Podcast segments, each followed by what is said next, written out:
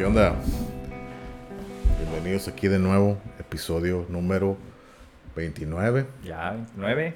En total, ¿no? Episodio número 11 de la temporada número 2. ¿Qué onda? Aquí de vuelta ya con el podcast. Una semana más. Aquí empezando. Este lunes, entre comillas, porque no es lunes. Para nosotros es viernes. Pero este, el episodio sale los lunes, ¿no? ¿Qué onda? ¿Cómo estás? Muy bien, muy bien. Este, este tema el día de hoy pues son de los que me gustan, me apasionan. ¿Eh? Este, vamos a ver qué sale, como siempre digo, no, no me preparé mucho, pero pues es lo que lo que ya traemos, ¿no? Lo que ya Pues de hecho ya habíamos hablado un poco de este tema en, en otro capítulo, cuando hablamos de las dimensiones, ¿no? Que fue el episodio 15, de la primera, un episodio 15, las dimensiones. Vamos a hablar como más enfocándonos en una de esas dimensiones, pero no específicamente como dimensión, sino como ya en generalizado, ¿no? Como en Ujú. general de ese tema, ¿no? Y, Así es. Y, y pues sí, ¿no? Vamos a darle. Pues sí. A ver cuál es el tema del día. Bueno, antes que nada recordarles, ¿no? Las, suscribirse, darle me gusta, comentar, mínimo tres palabras, ya con eso se arma. En todas las redes sociales, estamos ahí como Vórtice de Curiosidad. Y ya donde nos gustan escuchar, ya saben, en YouTube están todos los episodios. Ahorita ya están escuchando este, que sería el número 29.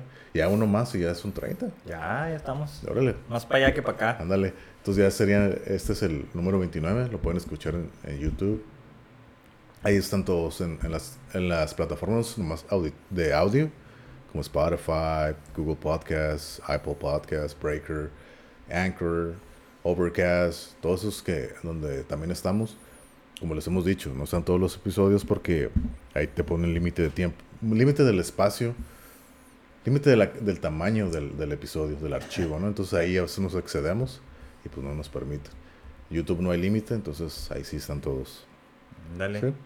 Y pues a partir de la segunda temporada, pues ya, ya hay video. Pero ahí está, entonces ahí sigan ahí apoyando. Entonces ahora sí a darle, ¿no? A darle, que es mole de olla. Ándale. Este, hoy pues vamos a hablar del tema que salió la, la semana pasada. Aquí está. Que es el, el multiverso. Este. No, pues yo sí que son palabras mayores, ¿no? Está como. Es una discusión ahí que tienen los que saben, los expertos. Pues unos dicen que sí, otros dicen que no. Pues es también tiene que ver como todo, ¿no? Con la personalidad, con qué tan atrevidos son como para hablar de cosas que no se pueden comprobar. Este, por ahí ya los que son como más así, este, cognitivos, ¿no? Dicen, no, pues es que eso es como una eh, pseudociencia, ¿no? Una teoría así como que es infalsificable. Y pues sí es cierto, o sea, no se puede probar porque es algo gigantesco, ¿no? Es como, pues de ahora sí que ya. Pues que ya es como lo dijimos, ¿no? En el episodio de las, de las dimensiones. Es ya. es- se necesita mucha imaginación para ya hablar de esto. ¿no? No- Exactamente. más que nada. Pero es como yo lo dije, ¿no? Creo que se necesita imaginación, pero yo todavía lo puedo creer porque creo que es una imaginación basada en un fundamento lógico, ¿no? Que es cálculos matemáticos, físicos. Entonces, por eso no, se me pare- no me parece tan descabellada la idea. Pero, aún así, no es garantía de que sea cierto, ¿no? Ajá. Pero pues... pues Pero sí. el solo hecho de que exista como concepto y que puedas imaginar, pensar y repensar o, no sé, ilusionarte si quieres con parte de lo que mencionan, ¿no? O sea, es como, ok, el multiverso, pues son muchos universos, ¿no? Por así decirlo, así tan sencillo. Y con la posibilidad de que en esos universos, pues existan otros, otros tú, ¿no? Como por ahí va algunas películas o, no sé, Sí. cuentos. Entonces, pues está bien, o sea, esa idea, esa fantasía, si lo quieres ver así, a mí me llama la atención. No es como que me quite el sueño, pero al contrario, para mí es como tan vasto, ¿no? Como una gran idea. Pues yo lo siento como liberador. Pero es que si, volviendo a retomar el, el tema, este tema, ¿no? Del multiverso y de lo de las dimensiones. Eso que acabas de decir, varios tú, sería, incluso se puede ir, como lo dijimos en las, las dimensiones, ¿no? Todo el nivel abajo, ¿no? El, el multiverso, a lo que yo recuerdo, estás hablando de la séptima te- eh, dimensión, ¿no? Y la sexta dimensión es básicamente un universo completo, pero donde tienes tres realidades, ¿no? Porque ya estás viajando al tiempo al cubo. Entonces, ahí hay varios tubos al mismo tiempo. Entonces, en un multiverso no sabemos, bueno, se sabe cómo se podría, qué cantidad de universos tiene que haber para considerarlo un multiverso? ¿O nomás No. como que ya, o es así como que son un chingo y multiverso? ¿O hay así un límite de, No, no, no, no. Eh, realmente, pues te digo, es como una teoría y es también una hipótesis donde unos hablan que debe haber cuatro niveles de eh, multiverso, ¿no? Y no recuerdo el autor. Y por ejemplo, Brian Greene, que es otro de los que también eh, le llama todo esto la atención, Sí. y la teoría de las cuerdas, él dice, no, son nueve niveles. O Brian que Greene es ser- el inglés, ¿no? El- No, ese es otro. Brian Cox, ese es el, Sí, el que está joven. Sí, Brian cierto. Greene ese es americano. Sí, sí, y también muy buen comunicador de, de este tipo de conceptos, de teorías. sí, sí. Entonces, eh, no me metí a revisar los, ni los cuatro niveles ni los nueve niveles, ¿no? Pero lo que sí recuerdo básicamente, pues es todo lo que se nos ha enseñado, lo que podemos imaginar del universo, eh, pero ahora, ahora sí que potencializado, ¿no? Por ejemplo, se cree que son como burbujas gigantescas, ¿no? Entonces el universo era una sola burbuja, como dicen, ¿no? Por ahora es como el- el- el universo conocido. Sí. Y, por ahí hay imágenes, los pueden googlear, las pueden buscar ahí en internet. Y es como todo lo que se supone que se sabe que existe hasta donde se ha alcanzado a, a mirar con los telescopios y todo eso. Entonces, eh, la idea del multiverso, pues sí viene, tiene su fundamentación matemática, tanto racional, lógica, y como muchas cosas, ¿no? Así se han descubierto a partir Sí. de inferencias matemáticas, que es otra forma de construir el conocimiento. No necesariamente tienes que observarlo, Sí. porque eso es para cosas relativamente pequeñas, ¿no? Mm. Pero algo tan gigantesco, tan vasto como esta idea del multiverso, pues la, fa- la fo- la forma fácil de explicarlo son muchas burbujas gigantescas, ¿no? Entonces ahí nos tenemos que ir hasta pues el origen. Por ejemplo, ¿cuál es el origen de este universo o del universo? Pues el Big Bang, ¿no? Eh, una de las teorías con mayor aceptación. Todos consideran que sí, dados todas las descripciones que se han hecho en los últimos 100, 100 años, este, incluso decenas de años, ¿no? Con observación astronómica y todo. Ok, no, pues entonces hemos visto que los, las estrellas y las luces de, que están en el cielo eh, se van separando. Entonces, si se van separando, significa que traen una cierta trayectoria y se ve que se van separando, ¿no? Entonces hacen modelos e- este, matemáticos donde hacen regresiones, ¿no? Por Sí. ejemplo, la regresión lineal es un Mm. concepto matemático. Sí, sí, claro. Entonces los va regresando, por así decirlo, los vas alineando. Ok, entonces si se van separando, entonces se van cerrando los ángulos y entonces hubo un inicio. ¿Y cuál es ese inicio? Pues el Big Bang, ¿no? Ah, Entonces ya se sabe, o al menos eh, los cálculos dicen que son... Yo tenía que eran 13.8 billones, o sea, 13.8 mil millones este, de años, pero escuché recientemente que ahora le dicen 13.7. ¿Por qué? No sé, pero pues entre entre ¿Que no, eran, que no eran 13.7, 14? Pues a lo mejor le aplicaron la del Oxxo La- del redondeo, la verdad no sé. Yo creo. Ajá. Pero yo, yo me la sabía de 13.8 Ok. y hace unos días recientemente pues encontré que 13.7, ¿no? Como sea, pues ese es el origen. Es demasiado tiempo de todas maneras, ¿no? Oh, sí, no, o sea, es, es parte de lo que tendríamos que imaginarnos. O sea, ahí Sí. entra la imaginación, tan solo como para querer calcular, ¿no? O sea, Sí. ¿qué tanto tiempo es eso? Ajá. Y en distancia ya ni se diga. O sea, Sí, no, claro. no, no estamos... ¿Cuánta distancia ha recorrido, no? En estos ca- 14 billones de años, ¿no? Exacto. Entonces, por ejemplo, esa gran burbuja, pues es una de varias, ¿no? Y una de esas formas de... de- Quizás haya muchas películas, pero yo la, la forma más sencilla que encontraría así como representarlo, pues es la película esta, la de Jet Li, no sé si la viste, la de The One, la del único, No, ¿no? no. No te explica así porque no es la función, o sea, eh, la Solo historia... pasa, pero no te lo explican. Sí, la historia es de. Spoiler alert, ¿no? Pero véanla, está interesante. Es este. Pues un güey que en nuestro universo es policía y de repente. Pues ya se va la historia a otro planeta, ¿no? Bueno, en otro universo, donde sale otro pinche Jet Li y es un. Este. Uno de los fugitivos más buscados. Entonces el güey está bien fuerte y no se sabía por qué. O sea, ¿cómo es que este güey está tan fuerte? Y algunos tienen la tecnología, porque son como civilizaciones más avanzadas, tienen la tecnología para viajar de un planeta a otro y es lo que se cree, pero realmente están viajando entre los universos. Total, que cuando ya llegan a... O sea, que es el, el mismo planeta, pero diferentes universos. Sí, es como el planeta ejemplo, Tierra. Ajá, Tierra en universo 1, 2, 3, 4, ¿no? Por así Ajá, decirlo, ¿no? Exacto. Ok. pero pues no te van contando que es un multiverso. Simplemente tú vas Mm. viendo la trama y este güey, pues, como parece ser que sabe algo de, de esta teoría y dice, no, yo quiero ser el único. Entonces este güey es un asesino y va Mm. matando a, a sus yo, a sus Sí, otros yo, sí. de, los encuentra, ¿no? O sea, Sí. Va, los encuentra, los mata y en eso se vuelve más fuerte. Entonces, este, ya, pues, total que, si mal no recuerdo, ya llevaba como unos ciento veintitantos asesinatos, ¿no? O sea, quiere decir que había ciento veintitantos universos. Por lo menos, ¿no? Lo que se Sí, había visto. bueno, en esa Sí. película. Y, y- y, pues ya, no, te digo, está suave la, la dinámica y todo eso, está, está interesante la película, pero y para mí es como una buena representación de lo que se cree, ¿no? Mm. digamos, como humanizado, ¿no? Lo que vimos en el episodio pasado de los robots, de siempre humanizar todo y pues Mm. por qué tiene que ser como, como nosotros, nuestra propia perspectiva. O proyectar lo que somos, ¿no? Pues eso es lo que conocemos. Pues sí. Básicamente, conoce- pues lo que nos conocemos, por eso todos los robots son humanoides. Eh, Por eso, como lo dijimos, ¿no? La proyección de que se vayan a rebelar contra nosotros, tanto los robots o como lo dijimos en lo de los aliens, los extraterrestres, ¿no? Los ovnis, ¿no? Proyectamos en ellos todo lo malo de nosotros, Sí. y creemos que nos lo van a hacer. Exacto. Entonces, pues es, no- es natural. Pero, por ejemplo, tú hablas de esa película hablando de multiversos. Por ejemplo, yo que veo Rick and Morty, ahí también ¿no? se Ándale, aplica, exacto. ¿no? Ahí es así como que algo muy común. Pero es como yo lo dije en el episodio de las dimensiones, todavía me cuesta trabajo de entender o separar el hecho de, el, eh, como lo he dicho, lo he dicho, ¿no? Mundos paralelos, dimensiones, Ándale. multiversos. Todos estos son la misma cosa, son diferentes Mm. es lo- es diferentes palabras para lo mismo.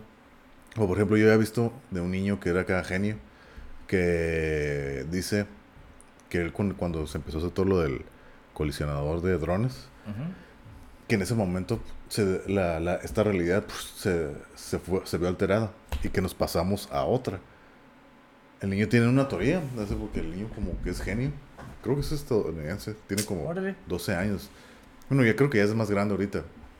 Pero él te lo, te lo dibujaba, ¿no? De que como, pues esta es nuestra línea del tiempo. Eso también línea del tiempo.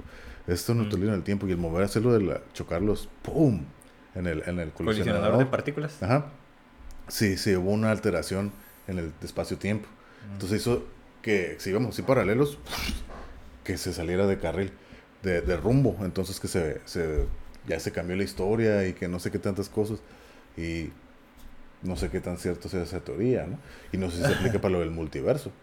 Pero, por ejemplo, como están volviendo a Rick and Morty, Rick and Morty pues se maneja mucho lo del multiverso, ¿no? Porque tiene su pistola de, por, de su portal gun, ¿no? Su pistola de portales donde atraviesa. Pero él, no sé si viaja entre universos, entre mundos, galaxias, no sé qué es lo que hace, ¿no? Pero donde sí sé que hay es que está la citadela, donde viven todos los Ricks y todos los Mortys. Ahí se juntan todos, ¿no? Y creo que Rick, el, el que conocemos, entre comillas, porque está, se juega todo esto con la continuidad de la historia, de que creo que es el, el Rick del universo C-187, creo, Mm. el que nosotros vemos, ¿no? Pero hay un episodio donde todos dicen, entonces, ¿qué pasó? Que llega él, o sea, sale, la, explotan y sale otros Rick and Morty. Y sustituyen a los que estábamos viendo, entonces ya no son los que nada. Y así quedó la continuidad hasta la fecha, ¿no? Oh. Entonces te quedas, órale, ¿qué onda? Y en otra realidad destruye el, con un, con un, como con una gripe, una fiebre, no me acuerdo que era la cura de una fiebre. Todos los, todas las personas empiezan a mutar. Pero se va de esa realidad y así continúa. Entonces ya no es el mismo tampoco. Mm. Entonces juegan con, con un montón con ese tipo de cosas que pues te quedas pensando, pues quién sabe. Como muchos conceptos, ¿no? Ajá, de esos. ajá. Ok. Esto es lo que se me hace curada de la, de la, de la caricatura, ¿no? La, la imaginación que le ponen para ese tipo de cosas. Y, con- y los diferentes rigs, y el Evil Morty y todas esas cosas, ¿no? Está bien curada. Véanla. Pueden hablar, eso es de una manera muy chusca de ese programa, pero creo que también tiene mucho científico, también mucho. Sí. Está muy, creo yo, ¿no? Así como que a lo que poco que sé, sí está muy acertada en muchas cosas Tiene científicas. mucho sci-fi esa Ajá, tiene caricatura. demasiado sci-fi. Eh. Pero está chistosa y está, está divertida. Un humor muy negro, ¿no? O sea, sí, demasiado, demasiado negro. Sí. Yo, yo he visto algunos episodios y pues la verdad sí me llama la atención. No, no me he metido como tanto, pero sí los que he visto digo, órale, así manejan, como te digo, la tecnología, los conceptos y de una manera chusca, ¿no? Entonces, Sí. digo, ya tenemos dos ejemplos de esta aplicación de la gran teoría esta del multiverso, ¿no? Mm. Porque, pues no sé si lo escribe, digo, perdón, si lo habla no sé, Micho Kaku, que es yo a quien yo primero lo, lo- le conocí esto, ¿no? Mm. Pues para mí es atractivo, pero pues hay gente que dice, no, pues, o sea, no, porque nada más está hablando, ¿no? O sea, el hecho de que te lo pongan en un video o que realmente este, exista ya una aplicación gráfica, ¿no? Como esa de las caricaturas o de esta película que menciono yo, pues ahí está. Porque la otra es como esta de, de Interstellar, también es como muy enfocado en las dimensiones, Yo no pero la he visto. está bien suave esa película, pero no es del multiverso. Al menos no, no llega a ese nivel. Por eso es que se Pero- llama pero- como- Interstellar. Ah, Ok, más entre estrellas. Ajá. Y no, y lo suficiente como para que, te digo, te O metas sea, en la, se, en se la puede, movie. se puede entender que es entre una misma, en una galaxia, ¿no? Se está moviendo nomás. Sí, exacto.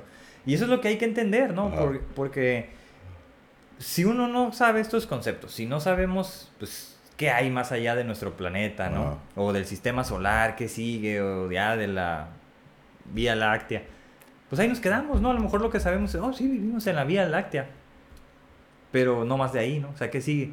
Entonces, esa curiosidad que, que algunos tenemos, ¿no? De indagar, de ver videos, de, de qué sigue, qué hay más para allá.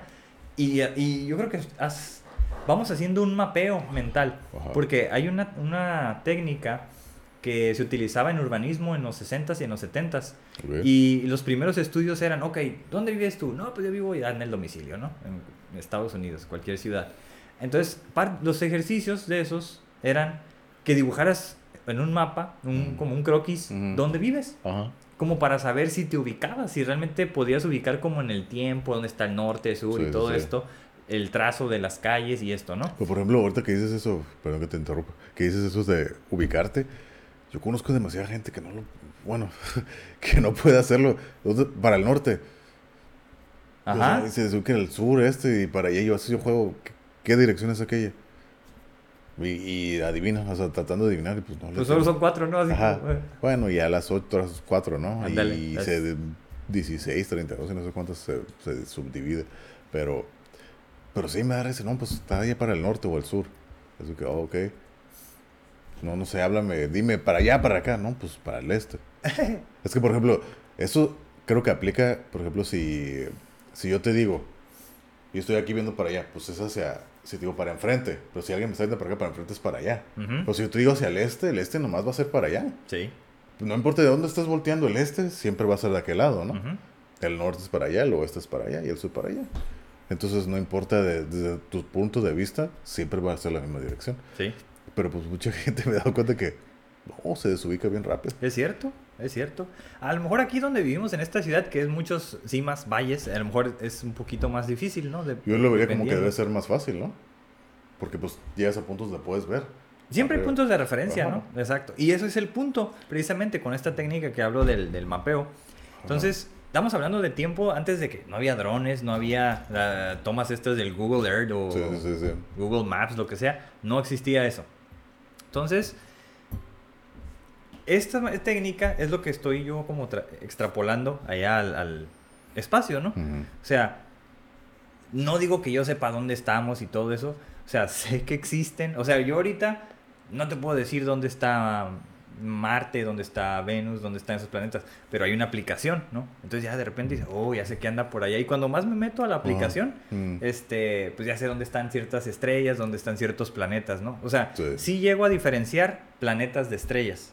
Por ejemplo, hace, ¿qué fue? Como en septiembre, octubre del año pasado, cuando estaba esta alineación de los planetas. Saturno y Júpiter. Simón, yo sí sabía que eran Sí, este, planetas. Ajá. Y pues la gente hablaba, mira las estrellas. El mismo día ese que fue la conjunción, que todos ah, más o menos creo que Sí. lo sabíamos. Sí. Mira, es que estrella así como que tan grande. Y yo, son planetas. Ah, no son sí. planetas. Pero bueno, o sea, hay gente que estamos a lo mejor un poquito más metidos en esto por curiosidad. Hay gente obviamente experta y hay gente que no le importa, ¿no? Está bien, cada quien en cada su quien, derecho. Cada quien. A lo que voy es que para mí sí ha sido como importante y clave el poder ahondar más en lo que existe. Yo sé que no nunca vamos a llegar. Yo nunca voy a salir de aquí ni de allá ni voy a llegar tan lejos. Pero el solo hecho de ¿Quién mi mente poderlo hacer en Ah. este en, en mi trayectoria de vida no creo, ¿no? O sea, algo tendría que pasar muy extraordinario. Pero a lo mejor, como dijimos, ¿no? en, en poco tiempo avanza la tecnología y ya es más fácil y posible los viajes interplanetarios. A de, lo mejor per- sí. de perdida. Chance De sí. perdida, ¿no? Eh, sí. Entonces, de eso, por eso digo, Digo, estamos en, en, ah, en el punto, ¿no? De la intersección entre convertirnos en este, especie, civilización interplanetaria, ¿no? Porque pues en, unos en un par de años se supone que ya van a hacer la primera misión a Marte.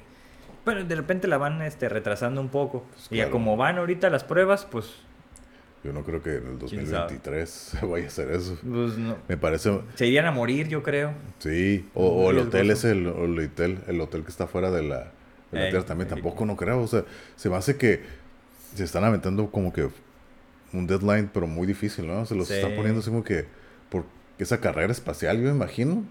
Pero creo que no están siendo realistas en los tiempos. O al menos que, bueno, pues igual yo no soy experto ni nada, pero Parece muy rápido, ¿no? se me hace muy rápido. Así que Eh. en dos años tendré un hotel enorme afuera del universo flotando. Sí. Digo, a, a lo mejor empieza con algo pequeño y va sí. creciendo, ¿no? Sí, sí, sí, para aquí en la misma tierra, edificios, lugares, Eh, se tardan más de dos años. Es que para estar- estarlo volando esa madre para allá, o no sé cómo se maneja, como lo dije, en dos años se me hace muy quererlo, muy atrevido. muy atrevido. Igual, son confiados de sí mismos y creen en ellos, pero sí, tampoco se, también se me hace muy lógico y irracional, ¿no? O sea, de que- Exacto. igual, no imposible, pero sí muy difícil. Pues ya con que se, se Sí, haga sí, eso, sí, ya sería como excelente. Un, avance, ¿no? Bien grande en la, para la humanidad. Totalmente. Finalmente, ¿no? O sea, ya, ya existe, hay películas, ¿no? Como la de 2001, que creo que salió en los 70s o 80s. 70s. Este, eh, como, sería como muy aproximado a eso. Incluso la, el diseño, ¿no? Que es como un hotel circular que da vueltas, pues puede ser Como, ese como yo, había, del yo- 2001. yo había escuchado que- Odyssey, ¿no? que, ajá, que una compañía japonesa que quería hacer un elevador espacial, como que Mm. nomás así, que subiera, así, un y que bajara, o sea, más para que subas y veas, órale. Fíjate que en, mi- en mis meditaciones, o sí, pues yo le llamo así, ¿no? O sueños también, ha salido eso. O sea, como una tecnología donde obviamente necesitas como un traje para poder respirar, porque a, Sí. a cierta altitud Sí, pues ya se no hay. Pero que es como, existe como si fuera un tipo de, una cuestión magnética Mm, tienes algo que, que absorbe, ¿no? O, sea, o lo atrae, ¿no? Y ¡fum! pues vas hacia. Y no necesariamente es como un elevador sí, sí, per sí. se, como los Sí, conocemos. sí, sí, sí. Entonces, así como oh. Y por ejemplo, ya me, yo en mis ideas ahí loquillas, pues me ponía a pensar si, por ejemplo, el Mjolnir no era eso. Porque de vez que de repente lo agarras y, o al menos en los cómics y en la película es como y ya pues ¿no? podías viajar. O como el, el Bifrost también, ¿no? Ándale. Yo bueno, sé, ya es como creo que es otra tecnología mucho más avanzada. Pero, pero, pero- ¿tú crees que eso haya sido y es la interpretación que ellos le dieron a su poco capacidad de entendimiento? Que alguna civilización que ya lo tuviera, oh, esos güeyes se ven así como se van.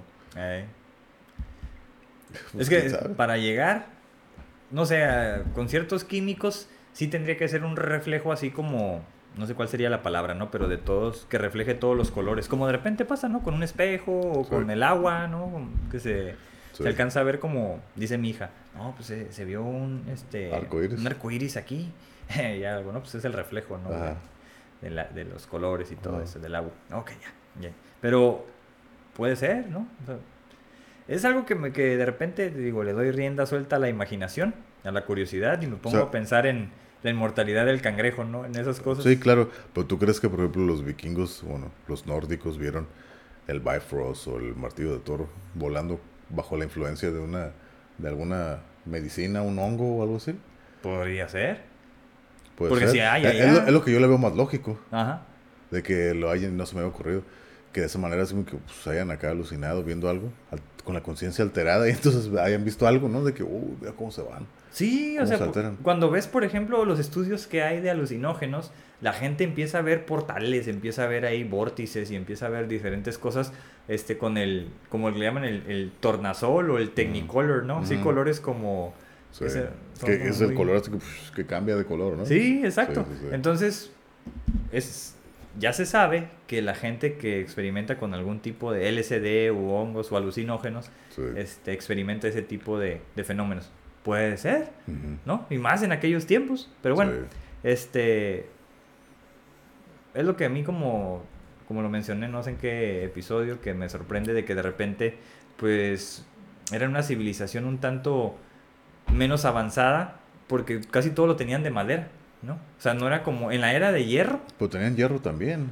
Poco. Sí, pero, pero los tenían, ajá. Entonces, eh, precisamente las espadas que esos güeyes tenían, ya los vikingos, los nórdicos, pues eran pinches bien pesadas, ¿no? Grandes. Y cuando conocieron las espadas que tenían en Inglaterra, dijeron, Ay, esto está más livianita y ligerita y más filosa. Mm. Entonces estaban más avanzados, por así decirlo, ¿no? Con la minería, etc. La herrería. ya, me voy a salir del tema, ahorita que estás hablando de eso, ¿no? ¿Cómo? Yo creo que viene del instinto de protección de cada, de instinto de, sobrevivir, ¿no? De, del humano. De que, como por ejemplo, como acabas de decir, ¿no? Que los vikingos ya en la edad de hierro. Y sí usan hierro, pero era poco, ¿no? Y, las espadas también pesadas. Van con los ingleses, automas también ligeras. A lo que quiero ir con eso es de que son dos civilizaciones que no se conocían, se toparon, pero los dos tenían armas. Similares. Espadas. Cada quien a su manera, a su estilo. Pero el hecho de que tener una misma idea, viniendo, partiendo de lugares diferentes. A eso es lo que quiero llegar. no sé si es el instinto de, del humano de se le haya ocurrido como la creación de una espada, dices. Ajá. Pues es que tampoco ellos fueron los primeros, ya ah, existían. No, ajá, pero creo que varias, civilizaciones lo tuvieran, ¿no? Lo, tuvieron. O si no era una espada, algo semejante a una espada, como los aztecas que tenían el, ese palo con las. Ah. Que al final no sé cómo se llama, pero sí, los pinches garrotes. ¿no? garrote con, con, las, con las piedras así filosas, como si fuera una espada. Simón. No era la espada per se, pero Servía para. Era un pinche garrote con filo. Esa madre que al final de cuentas servía como una espada. Esa madre no podías atravesar. Bueno, a lo mejor sí hacías daño, pero no, era, no tenía la punta. Era como más como. ¡Paz! Garrotazo, ¿no? Igual acá, ¿no? Que era más de piedra. Tampoco era como. Estamos en la edad de piedra en comparación con ellos. Ajá, exactamente. No era en la edad de hierro acá. Digo, sí había metales, había un poco de oro, pero pues, diferente, ¿no? Era como para otro tipo de, de usos. Como, como ya terminé de ver los vikingos, entonces ya ¿Ah, ya? Sí, ya. Ah, bueno. Estuvo, bien, estuvo bien. Y, por ejemplo, cuando se topa con los nativos americanos, ¿no? que están así intercambiando. Y que la flecha y esos güeyes todavía traían pura madera. Ahí. Entonces, güey, oh, hierro, hierro, ¡fua! eh, uva, tira al, al centro. El hachazo. Ajá, el hachazo. Ay, la verga. Oh, ya, ya, ¿no? Entonces sí está, pues sí está interesante. Pero entonces, ¿crees que es el, la alusión del Bifrost y el Mjolnir, No, no sé si ella. Es una hipótesis, eh, creo que más cercana. Sí, claro. Visto en retrospectiva, ¿no? Ajá. Porque de repente los que creen en esto de los ovnis y los. ¿Cómo le llaman? Los. los astronautas antiguos, ¿no? Que según de, de ellos descendemos todos. Sí. Entonces ellos creen que todo lo que se habla en la mitología fue real, ¿no? Los este, esfinges, animales como pues, con cara de humano, pero cuerpo de animal. O sea, como que experimentaron con animales y humanos y eso iba saliendo, ¿no? Y, ellos sugieren que casi todo, tenemos que partir de que todo lo que ellos eh, dibujaron, pintaron, existe en, ya en cuestiones arqueológicas o antropológicas, fue real y fue tal cual, ¿no? Entonces, yo sí creo que es como una ah, es como difícil, ¿no? Pero sí hay partes que se pueden tomar. Por ejemplo, hay unas piedras donde se tallaron y sí ves cosas que pareciera que es una nave, ¿no? O sea, como muy evidente. Entonces, para que alguien de hace 500 años haya querido tallar una piedra, pues tuvo que haber tenido una pinche motivación muy grande para tallar esa piedra. Porque no cualquiera va a tallar una piedra porque no es fácil. Entonces, si quieres que algo quede en piedra, tiene que ser algo relevante, ¿no? Y es un pinche dibujillo ahí sencillo, pero lo puedes interpretar de muchas formas. Claro. Entonces era lo que había. Entonces sí creo que, que se puede interpretar desde esa perspectiva. Y también porque, pues por otra parte, sabemos que, como lo hablamos ¿no? un poco en este de, de los aliens, si no lo han visto, véanlo. Pues las distancias son enormes. Se necesita pinche tecnología, este, energía, fuerza y un montón de cosas para que otras civilizaciones lleguen hasta acá. Lo mismo que para nosotros salir, pero no la tenemos. Por eso seguimos aquí en, esta burbuja, ¿no? Encerrados, ¿no? Seguimos encerrados en esta burbuja. Y es lo que se ocupa. O sea, no es nada más fantasía de, oh, sí, pues este, el Bifrost y pues hay un puente. Pues creo que ese es el inicio, ¿no? De, de todo esto, ¿no? la imaginación. Claro. Y ya que lo imaginas, pues a lo mejor si se puede, si se, si se tiene la tecnología, pues sacarlo adelante. El cómo. Sí, por ejemplo, estaba revisando que hay, hay algunos esfuerzos de expertos, o sea, expertos en astrofísica, astrónomos, cosmólogos, ¿no? Que hablan de que, ok, en el universo hay, no me acuerdo si eran 3 trillones de estrellas aproximadamente, ¿no? En lo que, que se considera, de galaxias, perdón, trillones, o sea, no, no hay forma de que yo sepa cuánto es un trillón, ¿no? Si el billón, cuando hablan de un billonario, ta madre, o sea, ¿cuál es la diferencia entre un billonario y un millonario, ¿no? O sea, sí, tres miles de millones, ¿no? Pero, por ejemplo, Inglaterra lo, lo mide diferente que otros países. Estados a veces Unidos. son millones de millones o miles de millones. Ah, ah, bueno, ya que estás tocando eso, ¿no? Para mí, a lo que yo tengo entendido, un billón con B es un millón de millones. Por eso es de Exactamente. B. Ajá. B. Pero en Estados Unidos, y no sé en qué otros países también, lo manejan al revés.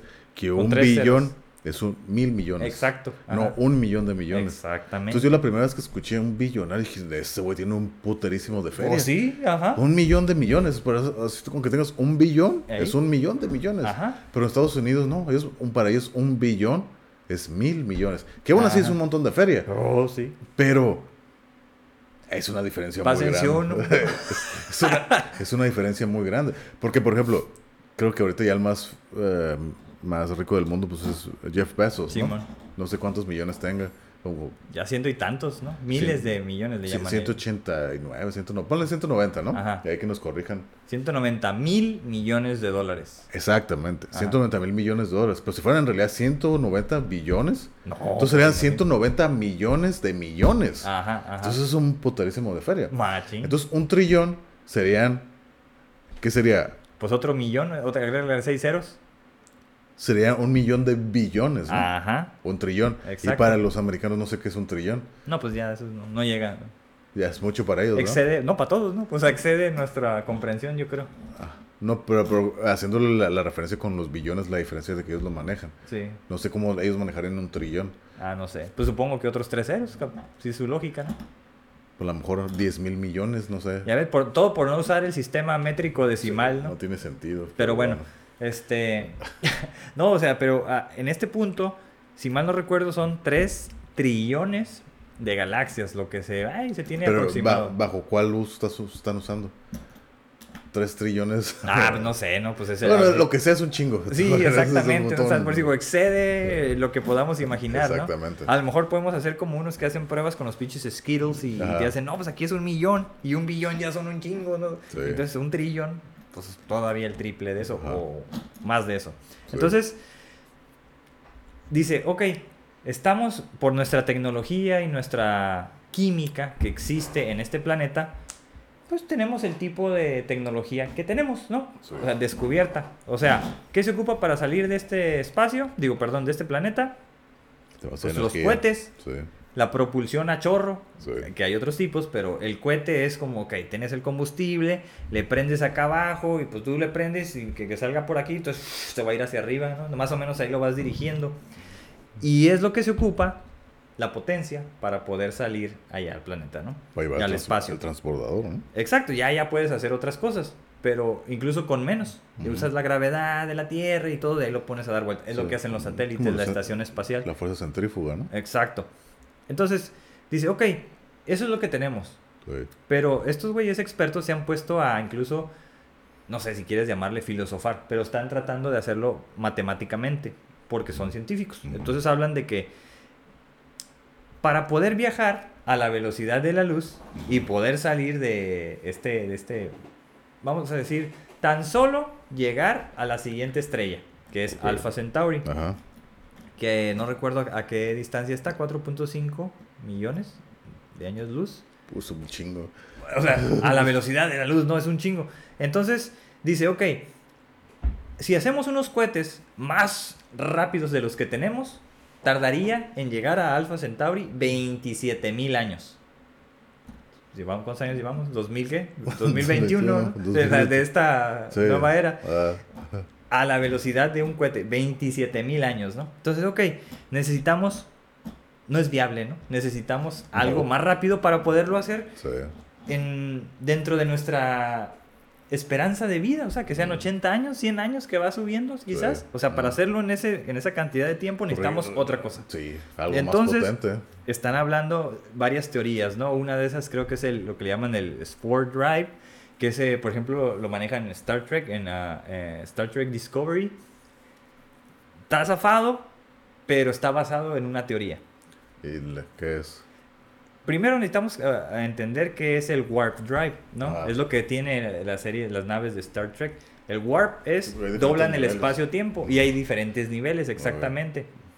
Total que una vez que alcanzas el nivel Warp, es lo que hace que una civilización ya tenga la tecnología así suficiente para que los, en este caso, los planetas o las civilizaciones eh, más inteligentes sepan que ya maduramos a cierto nivel, que ya no somos pues, niños o de las cavernas. Mm, que es como un rito de pasaje para decir, hey, Exactamente. estos ya superaron. Sí, porque incluso entre todas las reglas que tiene Star Trek, la, la- el Starfleet, la Federación, es el Prime Directive, que es tú no puedes ir a otras civilizaciones que no tengan warp a decirles cómo tienen que desarrollar su warp. Lo tienen que hacer por sí solo. Es un nivel de desarrollo y Ok, sobre ese ya vas y los visitas, te presentas, súmanse a la, a la Federación. Órale, eso no me lo sabía. Está chingón, ¿no? Entonces, nosotros no hemos llegado a ese nivel y es el nivel 1 del Warp. Ajá. Entonces hay Warp 10 y todo esto. Entonces son este, velocidades más rápidas que la velocidad de la luz Sí, porque claro. doblan el espacio-tiempo. Y entonces este, estos científicos que te digo están haciendo otros tipos de eh, experimentación teórica al menos para decir, ok, necesitamos más químicos, necesitamos otros elementos que hagan un pinche... ah, como un... Por una parte puede ser... ¿Cómo le llama? Le llama sol, soltones. Eh, eh, a uno le llamó soltones. Entonces tienen que ser como la fuerza de un pinche sol y tronarlo Oh, y poner dos soles en diferente espacio, tronarlos para que se hagan como los hoyos negros y entonces se hace el agujero de gusano. O sea, estamos hablando de que qué civilización tienes que ser, pues la interestelar, ¿no? Para poder tener la o absorber la energía de un sol e irte a otro. Entonces digo, ay, güey, o sea, todo eso se me hace a mí como bien chingón porque es, como dicen, big thinking, ¿no? Pensar a lo grande. Pero por ejemplo, esa teoría que acabas de decir, ¿no? Eso de dos soles, juntarlos para hacer el hoyo negro. Que bueno, no, no es uno de un lado y otro porque es de donde Sí, vas sí, a salir sí. a donde quieres ir, Sí, sí, sí. a la distancia que sea. Oh, o sea que usar el hoyo negro como del túnel, ¿no? La entrada y salida. Bueno, eso todavía me sigue conflictuando mucho de que por que si en realidad un hoyo negro te lleva a un lugar, que es que simplemente es un sol, bueno, una estrella muerta, ¿no? Ey. Pero ¿por qué te tendría que llevar a un lugar? Lo que sigo sin entender, ¿por qué lo manejan de esa manera? A lo mejor estás absorbiendo, pero yo no digo que lleve, yo no creo que te lleve a ningún lugar, simplemente absorbe y destruye. Por eso dice que tiene que haber un pinche tecnología que los conecte Ujú. y que sea un wormhole, no Ok. el, el black hole, ¿no? Ajá, o sea, sí, sí, entonces, sí. ah, pues, por ejemplo, o sea, lo- mis referencias son esas, ¿no? En Star Trek hay una película que fue la del 2009, eh, no recuerdo cómo se llama, Star, Star Trek. Lo volvieron a hacer, ¿no? Como un remake de la original de la película. Mm. Y en esa salen una... Ah, los Romulanos, es un planeta donde eh, pues, le llaman los Romulans. Y esos güeyes pues son como los como Spock, como los vulcanos, son como primos de ellos, también tienen las orejillas así, pero pues, parece ser que son un poco más agresivos. Entonces, ahí sale el actor este, el Eric Bana, el que la hace, la que hizo de Hulk, de. Héctor de Troya, muy buen actor, por cierto. Y ese güey, este, pues no sé, se hizo como un malandro cósmico, ¿no? Acá. Entonces lo que hacía, tenía una tecnología muy avanzada. No sé qué pasó. Y él vio que le destruyeron su planeta. Entonces hizo una pinche tecnología como para evaporar un planeta. Y fue el planeta de Spock, el planeta vulcano. Y Spock lo está viendo así, ¿no? Y se muere toda su gente, toda su civilización. Y pues él inmutable, ¿no? Así. En la película está así como, oh, o sea, está bien impactante. Como Sí. con, o sea, avientas una pinche bomba que implosiona tu planeta. Mm. No lo explota, Lo- lo lo implosiona así. sí. Ay, güey, o sea, o sea, a mí me gusta eso como qué tecnología tiene que ser para que suceda eso y qué fuerza, Sí. ¿no? Entonces, digo, es- esas son cosas que a mí pues me, me apasionan, me gustan, pero ahí son de sci-fi, pues, o sea, Sí. es como ahí se queda, pues no es como que te vas a hacer un pinche terrorista de este mundo. No, pues sí. Pero bueno, entonces, este, los esfuerzos en esto de querer viajar en el universo, en este universo que conocemos, son esos. Sí. Y otros dicen que pues entre eh, intentes eso, chance brincas para otro lado y entonces llegas a otro multiverso sin saber. O sea, te digo, está medio zafado. ¿A otro multiverso o a otro universo? Perdón, a otro universo en el multiverso sin saberlo, ¿no? Ajá. Entonces, es como, por ahorita son como aproximaciones este, matemáticas, que en la matemática, en los números, sí es factible. Ajá. En la realidad no, porque no tenemos ni los químicos, Sí. ni las mezclas, ni la tecnología Sí. para que suceda. Pero entre experimento y experimento se puede dar, ¿no? Eso sí. ¿Cuándo? ¿Quién sabe? Pero bueno, este, eso es como parte de las cosas que he estado viendo. Y pues eso a mí la verdad, cuando platico con algunas personas, amigos, así, con los que he platicado, ¿no? Si me regreso algunos años, pues me han dicho, no, pero eso, o sea, o sea, pensar en esas cosas como que de qué sirve, ¿no? Te dicen como, pues, ¿cuál sería la- el El atractivo de eso? propósito, ¿no? O sea, ¿cuál para qué? Porque les es deprimente el saber que, que todo es tan vasto y tan grande y que no somos nada. A mí eso no me deprime. No sé a ti. No, tampoco. A mí al contrario, a mí me llenan de más de curiosidad, o sea, ¿qué más hay, no? No para hacerme menos, sino para, oh, tener la curiosidad de, que- de querer saber qué más hay. Pero estoy consciente de que está muy cabrón, como lo acabamos de decir, o sea, tenerle una respuesta. O Sí, sea, sí, creo, claro. que, creo yo que nos vamos, a morir sin saberla, Eh, creo yo. Espero que no. Pues lo creo que lo- todo indica que sí. Pero a mí no, a mí no me, no me deprime porque me hace, me hace imaginar un chingo de cosas, ¿no? O sea, poderme pensar qué es lo que puede pasar, como lo que acabo de decir, ¿no? Que un hoyo negro en realidad es un hoyo negro, que es un túnel, que es un hoyo negro, un hoyo negro es la entrada de un wormhole, o nomás jala y absorbe y destruye todo. Nadie sabe. Que yo le veo más la lógica de que simplemente pues, está jalando todo y lo está destruyendo. Eso es lo que yo creo nomás, pero que no te va a llevar hacia otra parte. No, pues no. Yo no creo, ¿no? Pero pues no sé por qué todavía científicos lo siguen viendo como una teoría viable de que sea la entrada de un wo- wormhole. Es lo que yo sigo sin entender, ¿no? Pero e imaginarme, ¿no? La teoría del multiverso. ¿Cuántos universos debe de haber? ¿Quién sabe? Entonces, como lo habíamos dicho, ¿no? En, en las dimensiones, el multiverso sería la séptima dimensión, ¿no? Porque sería, como lo habíamos dicho, ¿no? Como la, la primera dimensión es una línea nomás trazada de punto A a punto B. El multiverso sería muchos universos, así como tú dices, unas burbujas, siendo ya como lo dijimos en aquel, escalándolo, ¿no? Serían burbujas alineadas, diferentes cada una, cada burbuja es un universo. Entonces, ¿cuántas sean? ¿Quién sabe? Eh, y las posibilidades de que, de que como lo habíamos dicho, ¿no? En aquel episodio, en el 15, de las dimensiones, de que, porque en este universo el agua da vida, no decir que en, el que en, en uno de los universos el agua mate o el agua queme a los, a los humanos, entre comillas, ¿no? Entonces, ya las mismas reglas no aplican.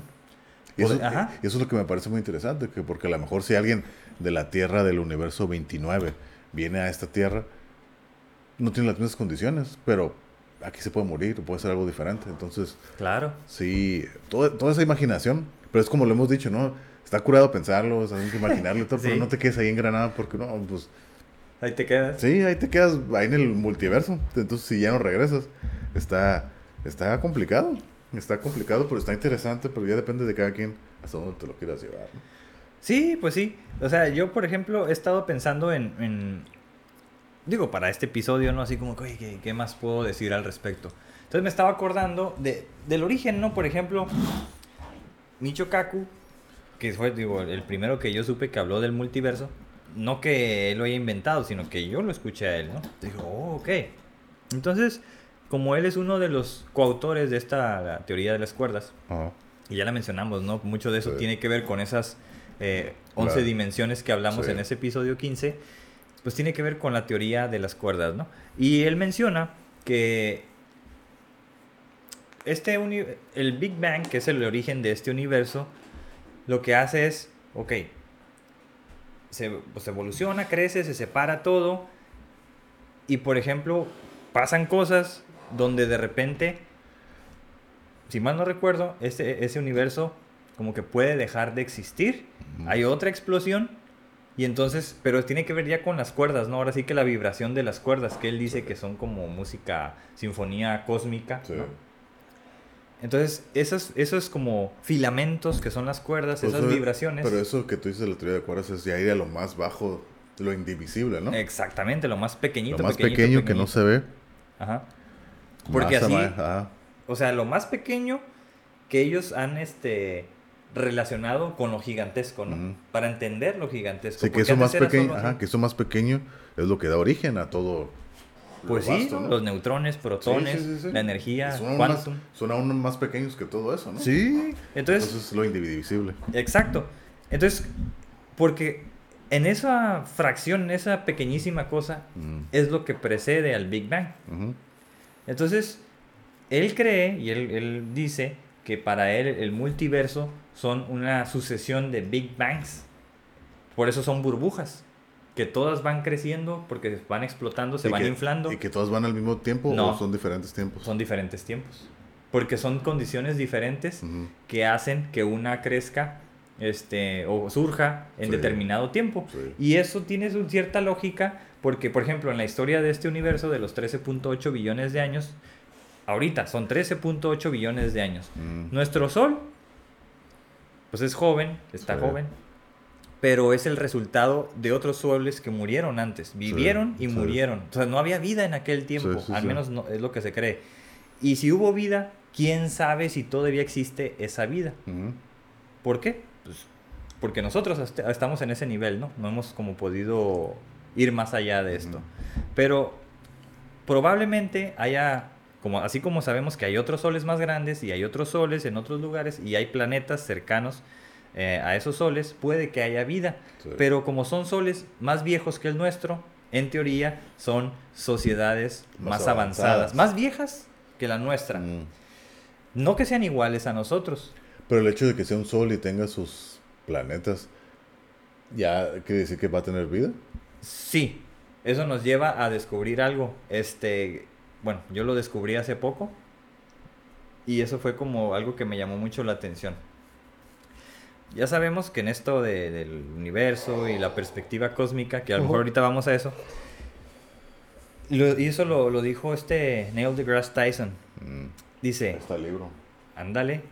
No, no voy a hablar to- todavía de la, de la La perspectiva, perspectiva cósmica, cósmica, ¿no? pero sí era algo que nos enseñaron en la secundaria, ¿no? Cuando hablaban de lo, en química, de los chon. ¿Te acuerdas? Ajá. Carbono, hidrógeno, Sí, sí, sí, oxígeno, sí, nitrógeno. Sí. Así me los aprendí yo. Yo era bueno en química. Y así, los chon, chon, hasta chones decía un, me acuerdo, un El profesor. isopropil de- y todos los, los, dependiendo de los enlaces de hidrógeno que te hubieran, ¿no? Exactamente. Sí, que cambiaba el nombre. Por la huepa y la yupa, que no sé qué cosa, ¿no? Los, eh, ¿Qué eran esas escuelas o algo así? No me acuerdo que, que cada, era el mismo, la misma forma, pero cambiaba de- el nombre dependiendo de dónde lo veías, ¿no? Ándale. Y si había dos conexiones Ajá, o una o una. o tres. Sí, ya, la verdad, ya no- recuerdo eso muy vagamente, pero no recuerdo específicamente Sí. los detalles. Sí, por ejemplo, no sé, el, el- ah, ¿cómo le decía? Ahorita no me acuerdo, por eso ya fue entre secundaria y prepa. Pero a lo que voy es que lo que aprendí, o reaprendí, más bien lo aprendí. Los elementos, bueno, voy a regresarme un poquito. Sabemos que somos polvo de estrellas. Mm. Por, por ahí mucha gente dice, es que ¿cómo saben, no? Entonces, es lo que quiero decir ahorita. Se supone que el, el cuerpo humano, la mayoría de todo lo que tenemos Carbono, ¿no? es hidrógeno, Mm. primero. Hidrógeno es el elemento más presente en el cuerpo humano. Mm. Por eso de que somos no sé cuánto porcentaje de agua, ¿no? Ajá. Entonces H2O, hidrógeno 2, oxígeno. ¿no? Las moléculas del agua. Sí. Entonces, somos más hidrógeno, luego somos más oxígeno, Mm, en tercer lugar somos carbono mm, y en cuarto lugar nitrógeno. mm. Entonces son el chon que decía yo, ¿no? sí, Pero sí. al revés. Entonces, eh, ¿qué hace las moléculas de carbono? Bueno, ahorita son importantes, ahorita las voy a decir por qué, pero lo que te digo de que descubrí es que en el espacio, en el universo que se sabe, que se conoce con las muertes de las estrellas, las nebulosas, se pueden traquear con los diferentes, Sí, este, sí, sí. ahora sí que el espectro electromagnético y la tecnología claro. aplicada a los telescopios, ver qué elementos hay en esa nebulosa y en esta. Por eso una es morada, una es verde, otra es naranja, otra es rojiza. Y azul, Exactamente. de color Tiene que ver con los elementos que aparecen en la tabla periódica de los elementos. Entonces tienen un color. Ajá. Y por eso, ¿no? Ahora, y como tienen cierto color, también pueden, eh, digamos que producen luz y con eso pueden medir a qué distancia están, etc, etc. Entonces, lo que según ellos se sabe, no sé cómo, pero es lo que se sabe, es que en el, en el universo también el principal elemento es el hidrógeno también. Luego, el helio. Pero el helio, como es así, ¿qué será? Como muy etéreo, Mm. no lo puedes utilizar para nada, según, según lo que dice este Neil deGrasse Tyson, ¿no? Luego, también el oxígeno y el nitrógeno. Ujú. Ah, no, el carbono, perdón, Carbono, antes ¿no? del nitrógeno. Sí. Entonces estamos a la par en hidrógeno, oxígeno y carbono. Esos tres elementos. Sí. Entonces estamos a la par con todo lo que existe en el universo. exactamente. ¿Qué quiere decir eso?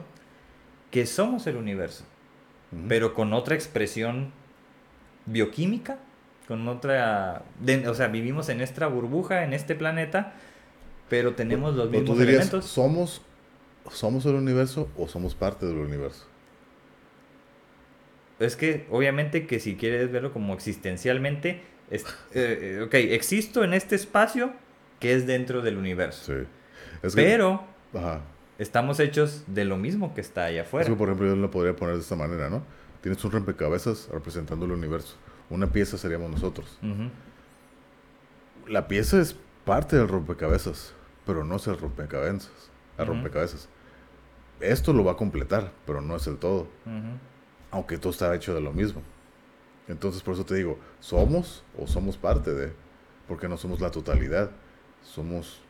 Oh, no, claro, claro. Digo, ya, es ya- que- es como cada quien, ¿no? ¿Qué, qué tanto Sí. valor le quiere dar? Sí, ¿no? Porque sí, en este efecto, si somos pequeños, creo que somos insignificantes. Vamos a decirlo hasta cierto Sí, sí, punto. sí. No somos nada. Ajá. Y el universo va a existir sin nosotros. Como Sí. este mundo va a Sí, existir sí, sin sí, nosotros. sí, sí, sí.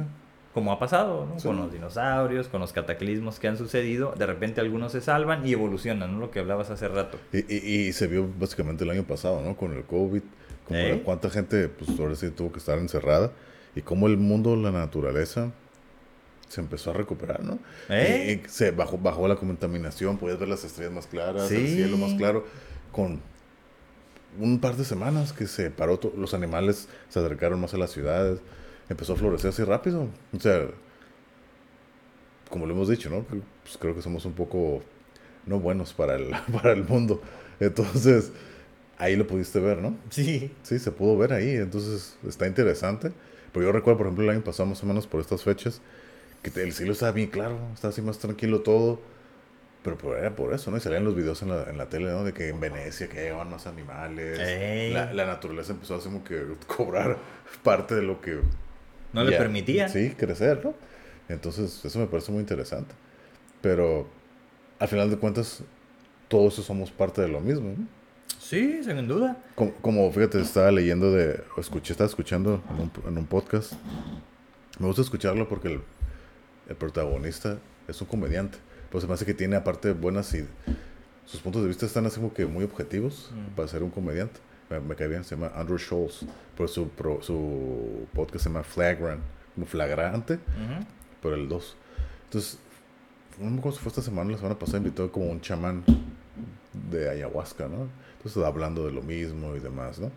Y ahorita, por ejemplo, que estabas hablando de las drogas y de los psicodélicos, ahí aprendí algo que tiene sentido, ¿no? Por ejemplo, los hongos, la ayahuasca, el DMT, todo que eso es natural, eso se considera medicina.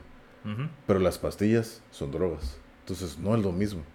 Por ejemplo, el ácido es droga. La ayahuasca, la mota, todo eso es medicina. Porque vienen de la naturaleza. Porque si están en la naturaleza, son parte de nosotros y nos ayudan a curarnos. Los otros son inventos por el hombre, son químicos que en, reali- que en realidad no te ayudan. Simplemente te distorsionan las, el cuerpo, por eso se llaman drogas. Y es lo que se hace adictivo. Y lo natural no te hace adictivo. Mm. Entonces, parte de lo que dice, ¿no? Pero él dice algo que dije, bueno, tiene sentido, que la Tierra está hecha de tres, mun- o tres mundos. El mundo natural, no, el mundo el mundo animal, el mundo mineral y el mundo vegetal, que es lo que compone la Tierra, ¿no? El animal, pues nosotros, los animales, el mundo vegetal, pues la fauna, que perdieron la flora, y el mundo mineral, pues todos los elementos, ¿no? La tierra, todo eso, ¿no? Entonces todo eso es el, la triada de la creación. Y ya, ya se pone así con más cosas cósmicas, si quieres ver algo así. Pero me, me, pareció interesante esto que estamos hablando, como que queda más o menos, ¿no? Hablando de eso de las medicinas, de los hongos y las medicinas. Ahorita me acordé, nada más quise hacer el comentario. No, sí, no, pues hay gente que, que tiene esos viajes este, con diferentes drogas y tiene estos viajes cósmicos, ¿no? Ajá.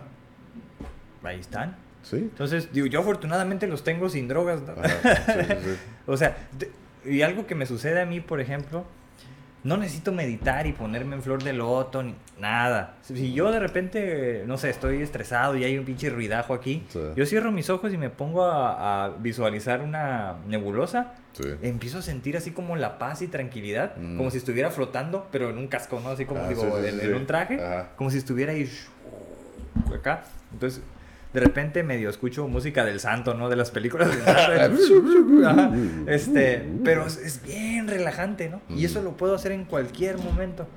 Entonces, por eso cuando me prestaste el libro y leí eh, lo de la perspectiva cósmica, dije, oh, esto es lo mío. Yo no sabía, pero esto es lo mío. Exacto. Y es, es una perspectiva filosófica. Mm, no lo veo todavía como una ideología, pero te ayuda a poner en perspectiva, las ideologías. como el episodio que tuvimos sobre las ideologías, sobre la espiritualidad, incluso yo lo veo más espiritual. Sí, exacto.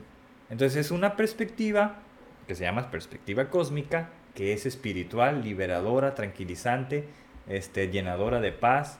Pero ahí ese nombre se lo dio Neil deGrasse Tyson, ¿no? Es como que esa, que yo tenga él, él, él, le dio ese nombre, ¿no? Sí. La, perspectiva cósmica. No es que ya exista, pues básicamente como que la forma en la que él percibe las cosas. Define. Y, y, él le dio ese nombre, ese nombre de perspectiva cósmica. Que básicamente yo lo veía como... Yo lo compararía exactamente, diría que es lo mismo la perspectiva cósmica con la espiritualidad.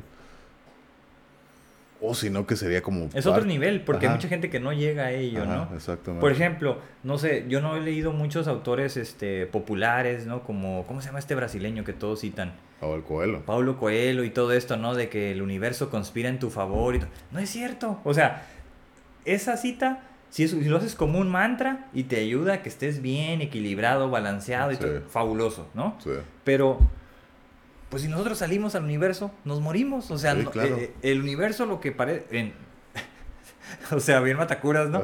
Pero afuera no hay vida, no, no, no puedes vivir allá. Entonces... Es vacío, no, hay nada. Ajá, entonces no es un lugar idóneo para estar. Es tan vacío que no puedes escuchar el ruido. Aparte. Ajá, ¿no? Entonces, pues eso es como, digo, la realidad así un poco más racional, digo, pues no. Pero ¿Cómo es que esta perspectiva cósmica es liberadora? Yo sé que no podemos estar ahí, que no puedes este, viajar, no, ni siquiera hemos estado ahí, pero mm. con los videos, con el solo hecho de saber esto que acabo de decir del show, ¿no? Mm. Bueno, el hidrógeno, oxígeno, carbono y nitrógeno. Con mm. solo eso, ya, o sea, tienes un paralelismo directo con el universo. Por eso creo que somos el universo. Yo ya sabía que éramos polvo de estrellas. Sí, sí, sí. Este, y entonces, ya, pues, pienso en la evolución. Y para eso a lo mejor tendrías que ver la serie Cosmos, ¿no? O sea, las dos, la de Carl Sagan y luego la de Neil deGrasse Tyson. Porque, si mal no recuerdo, creo que este Carl Sagan hablaba de eso. Y cuando hablaba de que el, Pale Blue, Dot, ¿no? Y hablaba de todo lo que hay aquí, ¿no? Que si el, el, el empresario, el ladrón, el pacifista, todos los, los, ahora sí que los arquetipos, ¿no? Los tipos de vida que existen socialmente y culturalmente hablando. Es que yo creo que no necesitamos irnos tan lejos con el simple hecho de que, por ejemplo, cuando te subes a un avión y ves para abajo, o sea, ves las, lo pequeño y lo insignificante, o sea, pues por eso veo, creo que es la perspectiva cósmica, ¿no? Que te vas alejando cada vez más, más, más, más y te vas dando así como que dando cuenta de que al final de cuentas pues en realidad no, no somos nada. Somos, como dijo Carl Sagan, el pale blue dot, ¿no? En el, en ahí en el universo, un putillo así de polvo azul Que es agua, ¿no? O sea, ni siquiera se llama tierra. Ajá, ajá, exactamente. Es agua y apenas se ve. Eh. Entonces. Pero ahí vivimos. Ahí vivimos. Pero, por ejemplo, para mí me sirve eso la perspectiva cósmica, como lo de la espiritualidad. Darte cuenta de que, sí, echarle ganas a lo que quieres, pero no tomarte en serio todo. Porque al final de cuentas, somos así, nada en el... No, no te vayas al multiverso, en este universo. Ni siquiera somos lo suficientemente valiosos, o de importancia como para hacer una alteración. No, no. En el sistema planetario. Tan solo con eso. Ni siquiera salir a... Ya no estoy hablando de estrellas ni nada. Estamos aquí en el mismo sistema. No podemos llegar ni al pinche planeta, al, siguiente planeta. Entonces, esa... Por eso, o sea, obviamente que hay muchos problemas sociales, urbanos, este, racismo, todos los grandes problemas que tú puedas este, enumerar que existen, ¿no? Pues son problemas que existen, obviamente en la realidad, que algunos han sufrido más que otros, pero pues que son problemas mundanos, ¿no? Eso existe aquí y pues a base de la ignorancia, a base de no conocer, creo que quiénes somos. Pero, creo que eh, eh, como la ley de la, del que ¿no? Lo que es adentro es afuera. Creo que es parte de como lo mismo, de que sí, te vas, ahora vienes de regreso, ¿no? Te vas acercando a la Tierra y ves todo el desmadre que hay y todo, ¿no? Eh. Ya está el desmadre, vas separando todo lo del desmadre y te vas enfocando en cada individuo y al final de cuentas te metes al sistema inmune, también está mal, si es que lo tienes, ¿no? Si te cuidas y todo, ¿no? Es dependiendo de cómo, qué tan consciente eres para poderte cuidar, ¿no? Entonces eh. te vas metiendo en una persona que no es consciente de sí misma y de cuidarse, de quererse y ya volviendo a hablar de la espiritualidad. Entonces pues te vas a dar cuenta de que también está dañado acá adentro. Y te vas metiendo y te vas metiendo a las moléculas, partículas, todo, y todo va a estar jodido. Es lo mismo, es un caos, es un desorden. Te vas para afuera y va a ser igual, y te va saliendo, saliendo, hasta llegar a un punto donde ya no, las acciones del humano ya no afectan, que a lo mejor ya es tranquilo. Porque ya no tenemos la mano, ya no tenemos el alcance de las cosas como para afectarlo de alguna manera, ¿no? Más, por ejemplo, aquí en el mundo. Sí, sí, de acuerdo. Ya para afuera, pues, no. Hasta ahí llegamos. hasta, ahora sí que en este mundo pequeño que tenemos, Ahí es lo único que le podemos hacer daño. Exacto, ¿no? Y, es pequeño en comparación con todo lo que hemos hablado. No sé, los videos que hay, ¿no? En comparación con las estrellas y los soles, cuando ves que nuestra estrella es chiquitita, ¿no? En comparación con todas las otras. Y el mundo, pues también, ¿no? Pero sigue siendo lo suficientemente grande como para conocerlo. O sea, no tenemos como las estructuras como para hacer ahora sí que ¿no? un mundo globalizado, como se dice, donde puedas ir a cualquier lugar, porque hay barreras de lenguaje, hay barreras políticas, no hay visa, etc., requieres un montón de cosas, o dinero, ¿no? Para poderlo hacer. Ah, hay muchas limitaciones. Pero, pero, al final de cuentas creo que todas esas limitaciones son por la... son humanas. Son, ¿Ah, son humanas que yo no veo por qué tendrían que ser, ¿no? O sea, creo que ya lo hemos hablado, ¿no? También creo que en las, en las ideologías, el individualismo, ¿no? El patriotismo, yo quiero hacer nacionalismo, nacionalismo, eh. todo ese tipo de cosas que al final de cuentas creo que no sirven, como, como, pues todos somos humanos, ¿no? Por eso que en diferente país donde quieras, parece que todos somos humanos, ah, tienen, hay características diferentes físicas de acuerdo a la evolución de cada, al norte, al sur, al, al Ecuador, sí, ¿no? Pero al fin de cuentas nos dejamos de ser humanos, ¿no? y cómo la, la, ubicación geográfica donde creciste afecta tu comportamiento, ¿no? Cultural y todo. Y eso mismo hace que choquemos. Cuando somos lo mismo. Sí. Somos lo mismo y, y, bien estúpidamente chocamos entre nosotros. Eso es lo que, por ejemplo, haciendo la perspectiva, así que eso se me hace así como que, no, puedo entender, pero sí me cuesta trabajo no creer, no quiero decir creerlo, porque sí me cuesta trabajo creerlo, pero lo creo porque sé que es lo que es, ¿no? Pero eso sí se me hace chistoso de cómo no podemos llegar a un punto ni de... Creo que, de hecho, creo que se había eh, creado un idioma, el esperanto, que era como una combinación de muchos idiomas, como para que, para que todos lo pudiéramos hablar. Era una combinación así, se llama esperanto. Y como como... No he escuchado nada de eso. Sí, no sé si fue a base de la ONU, no sé cómo que quisieron hacer un idioma. Así como que un idioma, ahora sí que universal, pero por eso lleva mezclas de todos, de varios idiomas. Ahí corríjame también, por eso se llama Esperanto. pero como que no tuvo éxito y dijeron, no, no, no, cada quien mi idioma, así que... Y otra vez, y estamos como estamos, ¿no? Ey, Se utiliza la torre de Babel. Exactamente, exactamente. Pero te digo, ese tipo de cosas que ni entre nosotros podamos ponernos de acuerdo. Entonces, eso sí me parece... Sí, pues es que hay muchas cuestiones sociológicas, filosóficas, ideológicas, Políticas. psicológicas, políticas, económicas. Hay muchas limitaciones, hay muchas barreras que son divisiones, ¿no? eh, Eh, cuando lo que creo que se requiere es una unificación, ¿no? Exacto. Pero ¿cómo, cómo puedes uni- unificar? Yo creo que... Pues yo creo que es con la cultura, ¿no? Pero de repente, o el arte o, o la cultura, ¿no? Pero si no está en tu idioma, pues no lo vas a entender, a menos que hables el otro idioma. Por ejemplo, yo no tengo ningún problema con que el inglés sea el lenguaje universal, ¿no? ¿No? Pero hay gente que sí. No, sí. O sea, ¿por qué tienen que ser ellos y otra vez y que el imperialismo o Pero, yankee? te, pero te das cuenta de eso ya son cuestiones políticas, económicas. Sí. Como por ejemplo, creo que no lo he contado, pero a varias gente se lo he dicho, ¿no? De que allá en México, cuando llegué a ir ahí con, con mi ex, uno de sus primos era así de- demasiado izquierdista, ¿no? Entonces él no habla inglés, que porque él no le iba a dar el gusto, él no tenía por qué tener aprender inglés, ¿no? Ah, Entonces, sí, sí. prefirió hablar italiano y pasábamos por la, la embajada de Estados Unidos, ah, pinches gringos, y pa, escupiendo y todo el show.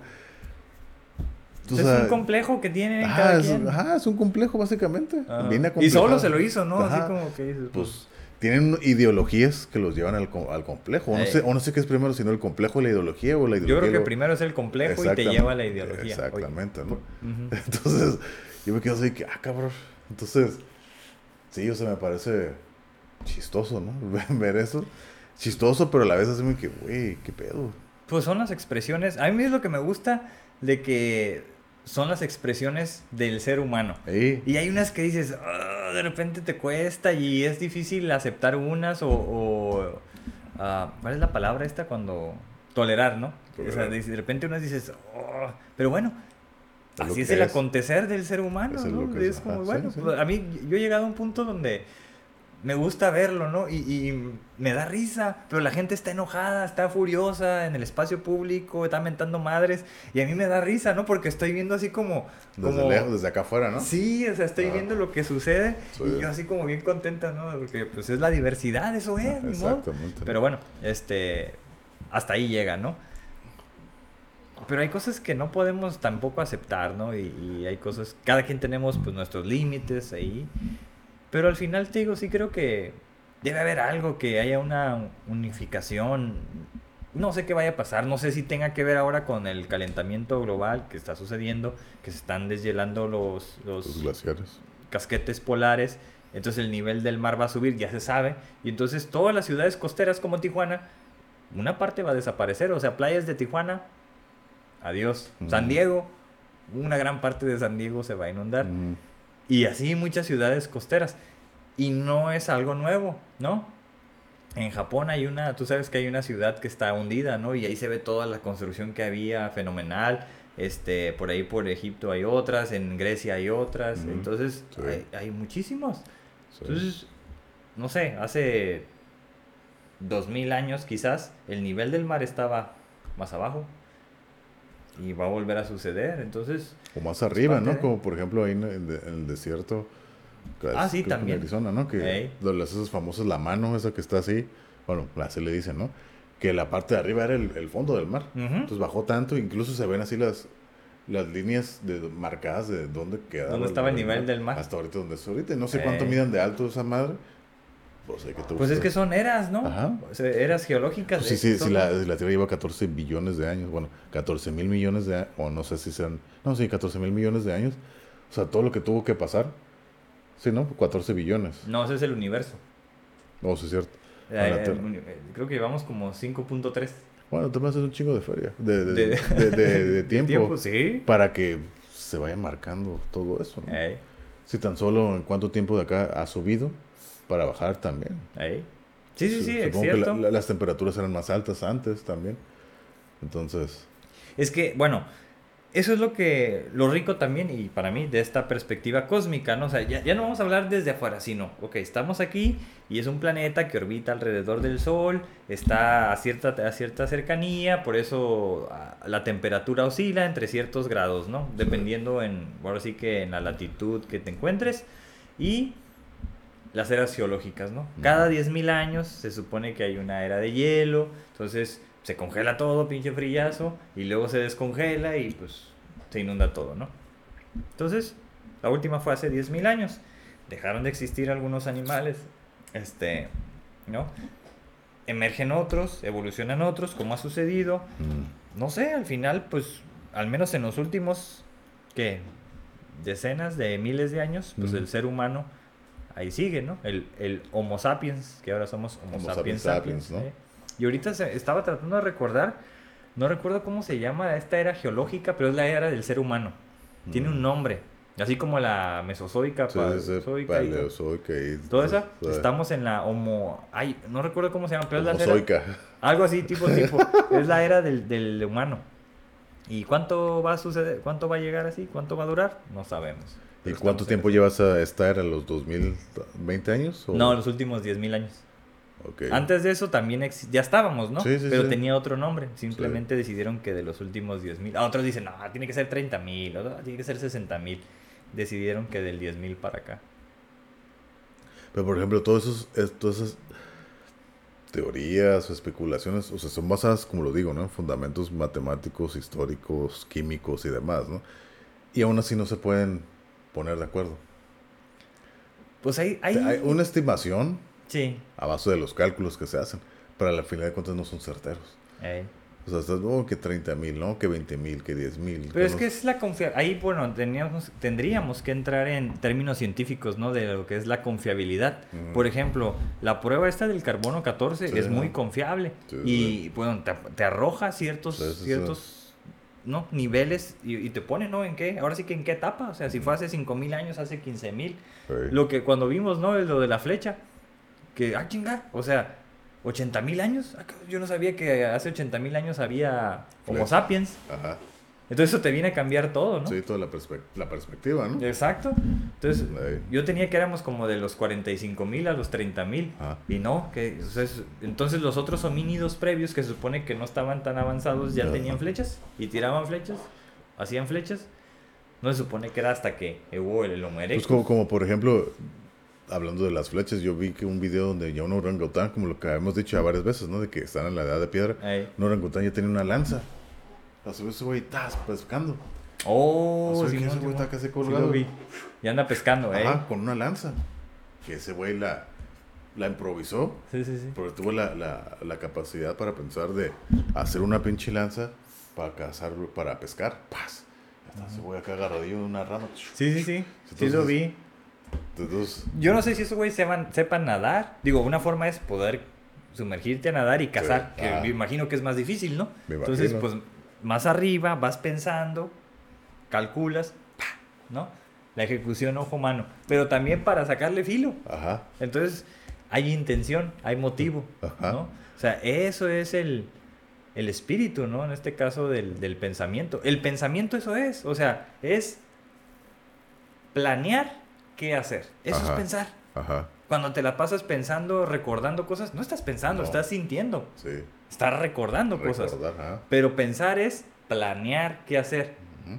Por eso a veces no podemos dormir porque pues ahora sí que el, el monkey, monkey mind, ¿no? Ajá. te está diciendo, Sí, ¿qué tienes que hacer mañana? ¿Qué tienes que hacer Sí, mañana? sí, Tú ¿no? estás pensando en lo del trabajo. Y por eso se llega la ansiedad, ¿no? Sí, y no Entonces, puedes dormir. ta, ta, ta. Eh, que fíjate, Entonces- es algo que me ha estado pasando en las últimas semanas, cosa que nunca me había pasado. ¿La ansiedad? No, el, el, el que ¿No puedo dormir? dormir porque estoy pensando en cosas del trabajo. Pues ansiedad. Porque estás pensando futuro. Cosas. Sí, pero no es como que yo piense que quiera, me aparece. O sea, me despierta un ruido de un perro de los vecinos y ya empiezo, ¿no? O sea, porque tengo muchas cosas pendientes que Sí, hacer sí, y ahí sí. viene, ¿no? Entonces digo, Pues. "Ah". No, pues sí. Entonces ahí está la- el chango, ¿no? Pensando El monkey, monkey mind. todo lo que tiene que hacer. Sí, me tengo que poner zen. Y es donde te digo que entonces me pongo a pensar en cosas acá así, mis lugares así como seguros, el lugar seguro, el lugar este zen que le llamo. Sí. Y no, pues ya empiezo a Ya relajar. te relajas. Sí. Pero bueno, entonces, este, no sé, ya la perspectiva cósmica, yo le recomiendo que, que vean un video, al menos, de Neil deGrasse Tyson, que es como a quien acuñó, creo, este término. Sí. Yo, la verdad, lo, lo vi hasta que me prestaste el libro. ¿Cómo se llama el libro? Se llama Physics. Physics. Astrophysics. Astrophysics for people In a on a hurry. hurry. In a Ajá. hurry. Que es en español es como astrofísica para gente que anda la carrera. A prisa, A prisa, ¿no? Eh. En, en prisa. Y como ya lo hemos dicho, ya hemos hablado varias veces de ese libro. Aquí lo tenemos. Déjalo, traigo para ver si lo puedo mostrar. Aquí está. Eso, sácalo, sácalo. No, es un librazo, la verdad. Aprendes muchas cosas interesantes. Está chiquito el libro. Está curada. Neil deGrasse Tyson, Astrophysics for Si people mal no recuerdo, es el último capítulo. Ajá, de hecho sí, es la... La verdad es un libro, no está caro. Bueno, este me lo regalaron.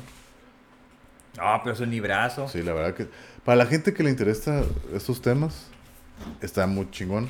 La verdad, apre- yo aprendí más la segunda vez que lo leí que la Ey. primera. Sí, pues sí. Como que la primera vez fue más ego y dije, "Nah, yo no aprendí nada, una que otra palabra. Pues ya la segunda vez que lo leí, sí, sí sentí como que, ay, güey.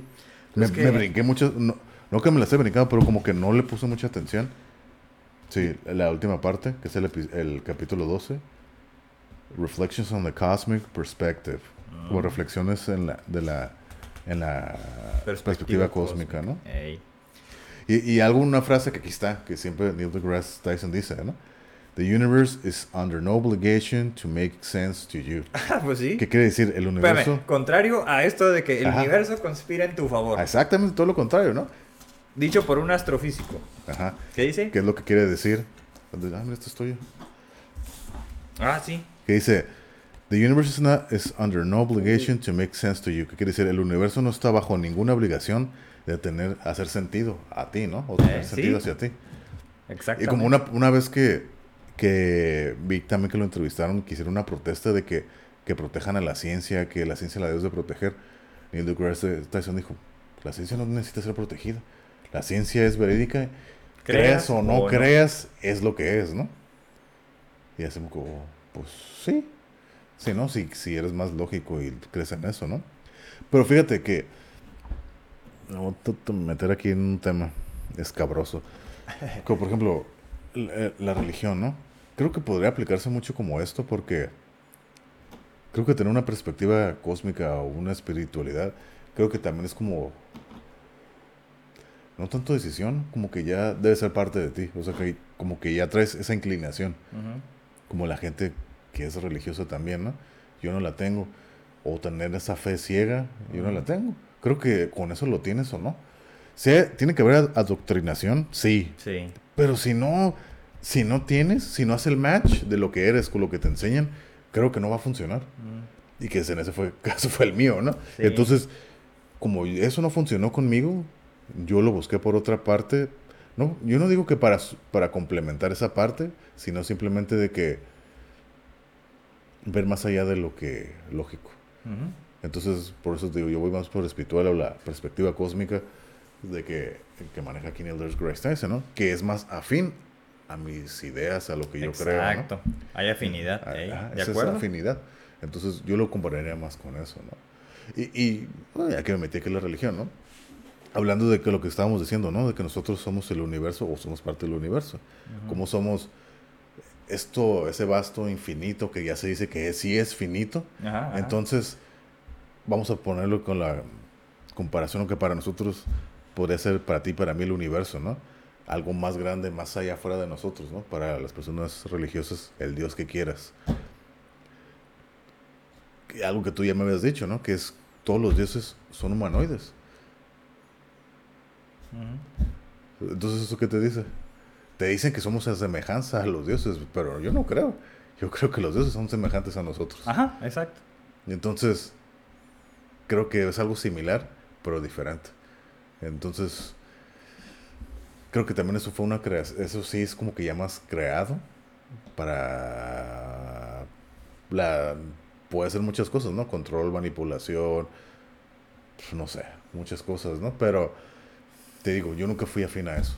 Yo fui más a esto del cosmos y creerlo, verlo más allá. Igual, como por ejemplo mucha gente dice, de que, ok, la teoría de cuerdas es lo más pequeño, lo más, lo indivisible, pero ¿de dónde salió eso? Y es... Pues es que son inferencias, ¿no? A partir de datos. pero ¿de dónde sale, no? ¿De dónde sale? Tuvo que haber alguien, un creador, pero no necesariamente. No, por eso el, el nuevo libro de Micho Kaku se llama... Hoy lo quiero, lo quiero comprar. The Mind of God.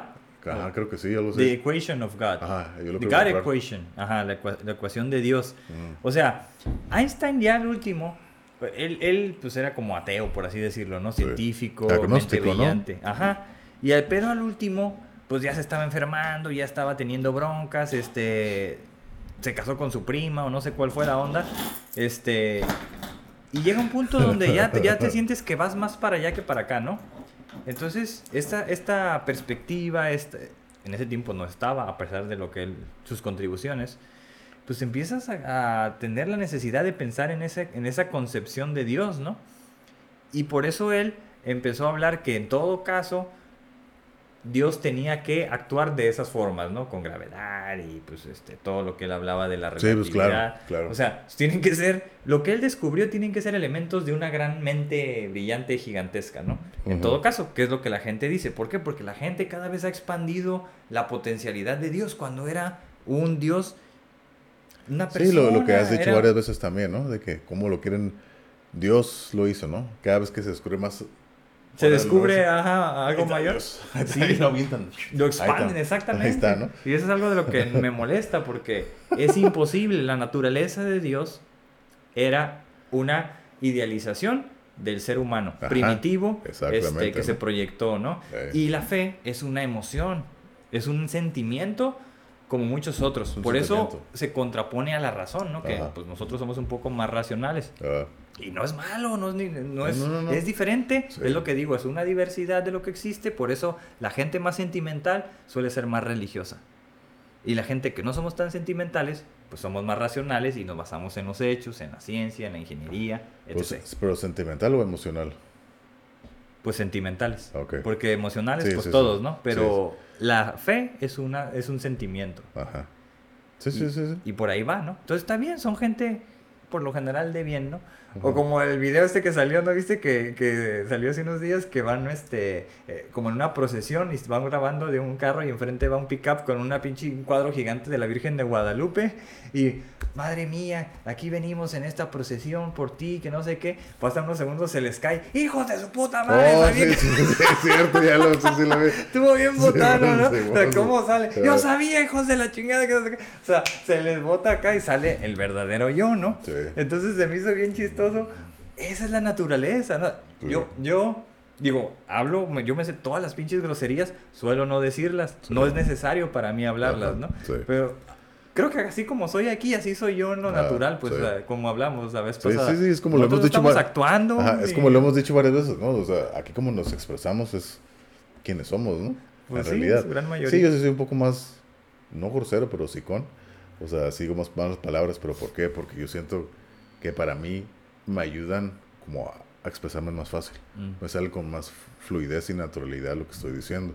Me he estado limitando porque he recibido varias críticas de la gente que nos escucha, lo cual no, me, no, no, no es como que me afecta, pero digo, a lo mejor sí tienes razón de que no es necesario decirles tanto, ¿no? Mm. Pero sí soy un poco más mal hablado.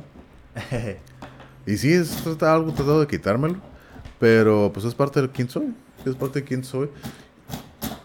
Y yo no me siento mal de por decirlo, simplemente digo, ok, lo hago como un reto de que, ok, en realidad no es necesario decirlo tanto. No sé si lo hayan notado del principio a la fecha, que, que, haya ha disminuido tanto.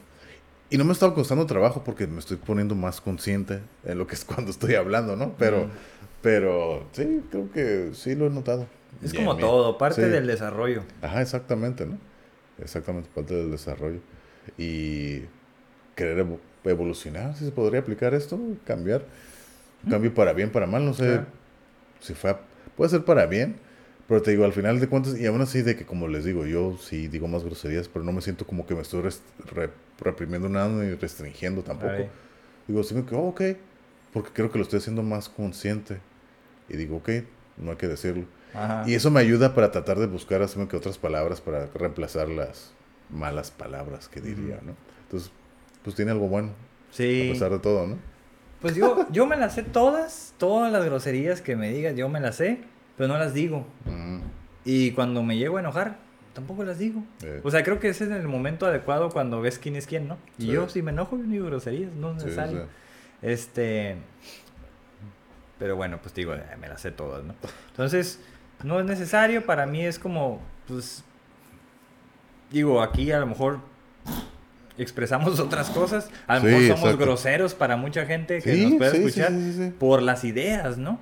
Porque de repente eres un tanto revolucionario, progresista. Ni siquiera, no como como ideología, yo ni me considero así. Simplemente No. son ideas que pues tenemos, ¿no? Y fíjate, yo por lo mismo, por eso que acabas de decir, yo no he compartido a mucha gente esto porque sé que chocaré con las Mm, ideas que conozco que tienen las otras personas.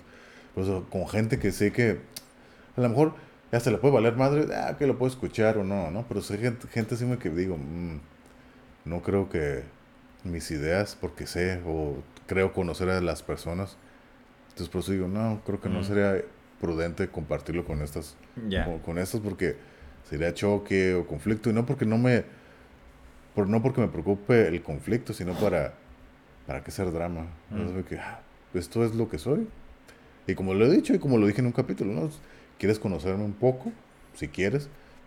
Esto aquí son, creo que es como lo hemos dicho no somos quien somos aquí.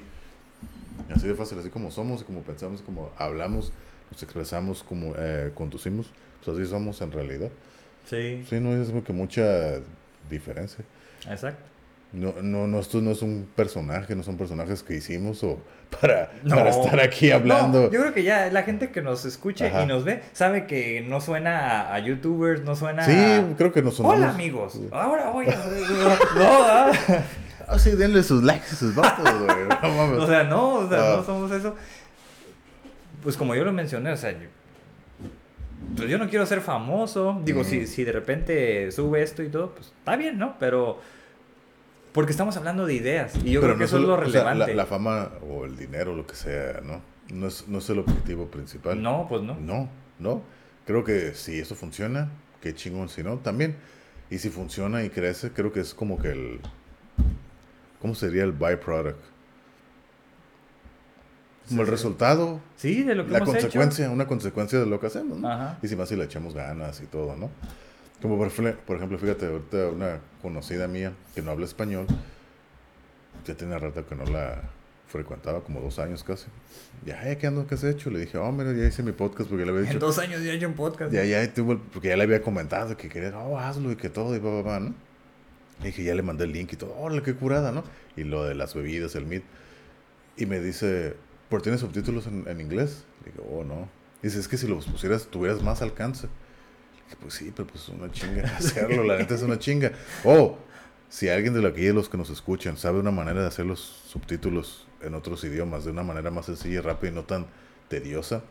Creo que en nuestro caso es muy tedioso y muy complejo porque son videos muy largos. Ey. Porque videos así 10, 15 minutos todavía, pues, ah, te Ya, la ya, aventas, ya, te aventas Simón, el Simón. trabajo, ¿no? Pero aquí son videos de más de Ya es mucha hora. postproducción, Sí, es eso, ¿no? demasiado, ¿no? Demasiado. Aquí es raw, crudo. Sí, mucha gente lo criticaría, oh, pues que no les importa su trabajo o, que, o lo que están haciendo. Sí, pero creo que lo que hemos hecho ha funcionado. O sea, para traducirlo, a lo mejor sí, si lo traducimos al, al inglés, sí tendríamos un alcance mayor, ¿no? Pero es demasiado trabajo. Sí. Demasiado, Mejor luego ya ¿no? nos brincamos al inglés y hacemos cosas en inglés. Ándale. ¿Quién sabe? We'll, talk en- we'll speak English only. Eh, Later on. We'll, we'll make the vortex of curios- Vortex curiosity. of Curiosity. Uh, uh, that's gonna be the po- uh, podcast number two. Y ahí vamos a empezar desde uno. Eh, sí. Además vamos a hacer los episodios pero en inglés. Lo repetimos. Otra vez. Podría ser una idea. Podría ser... Y a lo mejor, y a lo mejor cambiaría ya las perspectivas, ¿no? Lo que hemos cambiado ya va- vamos a hacer ya casi como un año de- del podcast. Que en julio, no recuerdo, Julio, bien, sí, eh, julio. no recuerdo bien la fecha, pero creo que empezamos en julio del 2020. Y a lo mejor podemos hacer eso. Empezar el podcast, los, ver los capítulos y en inglés. Podremos hacer eso. Mm, No sería traducción literal, pero la misma idea.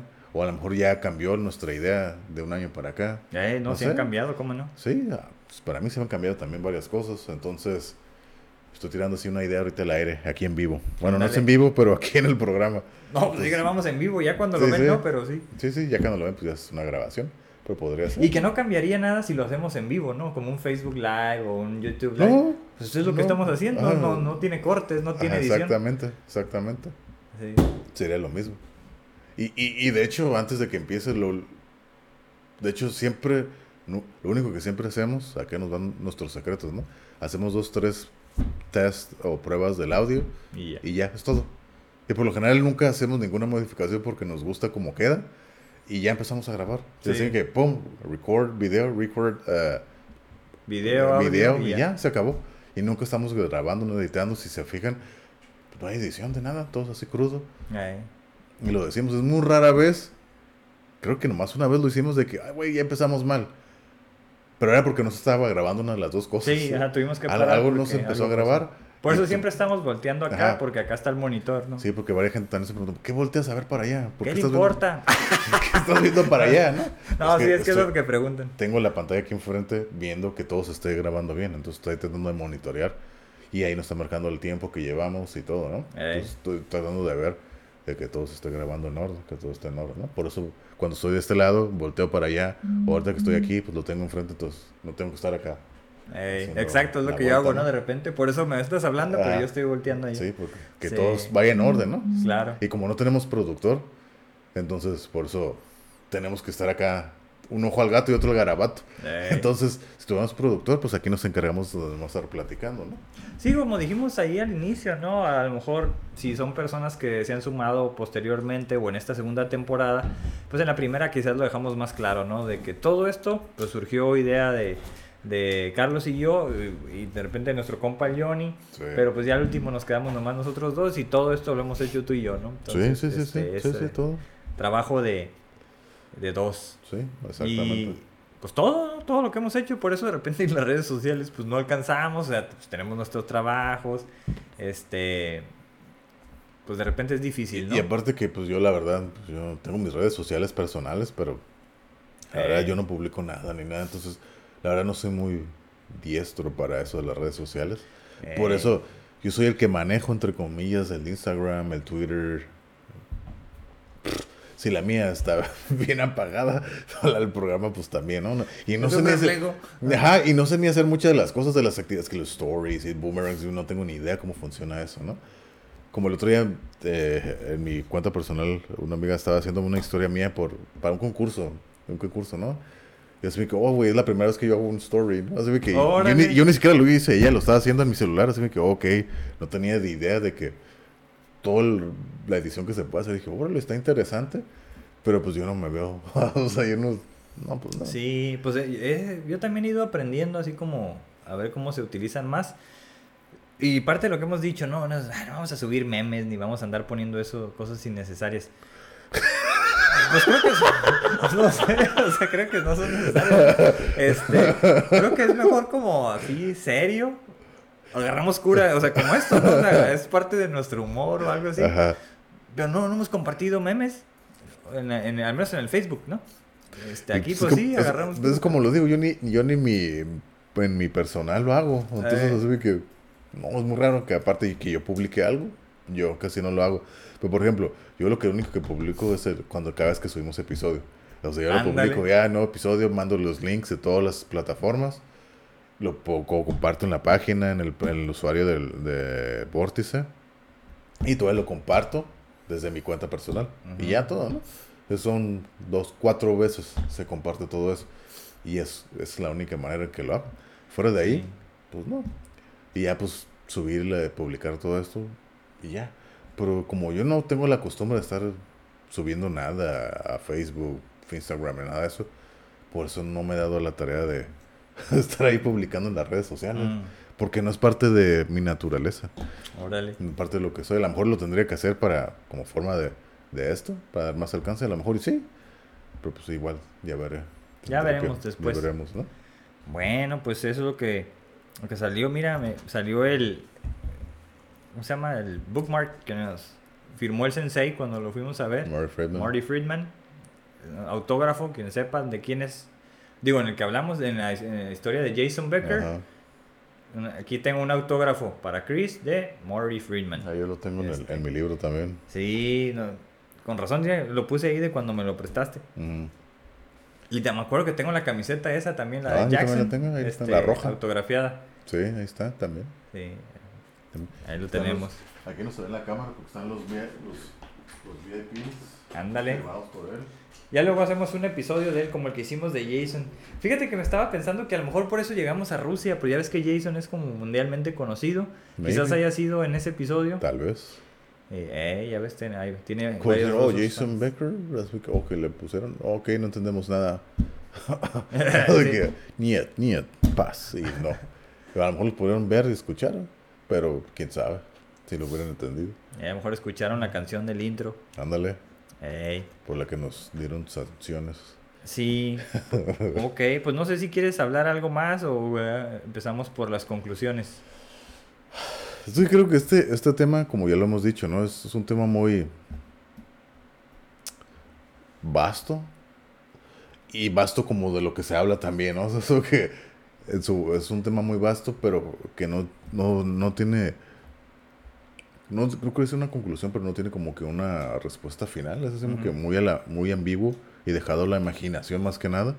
Pero como lo dije, ¿no? Basado en, en cálculos matemáticos y físicos. Me parece, a mí, como lo acabo de decir, me parece muy interesante. Incluso divertido poder imaginar, echar a correr la imaginación. Y el hecho, como lo dije en el de las dimensiones, el hecho de no tener una respuesta creo que lo hace más interesante.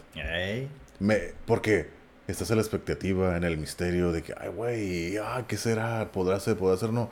Creo que sería más aburrido si tuviéramos la respuesta. Y creo que eso es el, lo rico. lo rico, el morbo, incluso de saber de que, ay, güey, ¿qué, ¿qué es lo que va a pasar? ¿Qué es lo que está pasando? ¿O qué es lo que pasaría, no? El no saber creo que es lo que me hace más divertido. Pero, como lo hemos dicho, ¿no? Tienes que saber dónde marcar la línea y no quedarte... Y, ok, ok, pues sí, no sé nada, ya, vuelves a tu vida, ¿no? Porque si ya te quieres engranar y quedarte ahí, buscarla, investigarla, investigando y todo esto, todo esto, pues creo que ya te empiezas a ondear y, Sí. y te pierdes ahí en el, en el hoyo del conejo. Mal y- viajado, como sí, dicen, Te malvajeas y luego si te lo quieres experimentar, te metes chingaderas y pues ahí te quedas. Ándale, luego ya lo empiezan a asegurar como si fuera real. ¿no? oh, sí, sí, sí, sí. Entonces Eh. está, está cabrón. Está interesante. A mí por lo menos sí me interesa, se me hace divertido, filosófico, espiritual. Pero pues hasta ahí, porque no hay una respuesta. Y creo que yo estoy satisfecho con eso, porque yo, como yo lo he dicho, ¿no? Yo soy, me considero todavía una persona lógica, no tanto como antes. O sea, sí, para mí la lógica y los hechos tienen un valor muy fundamental y muy importante para mi vida. Sigo baja, regiendo, regiéndome bajo eso. Pero ya estoy más abierto, como lo he dicho, hacemos que cosas más allá de la imaginación, más allá de la imaginación y de la lógica.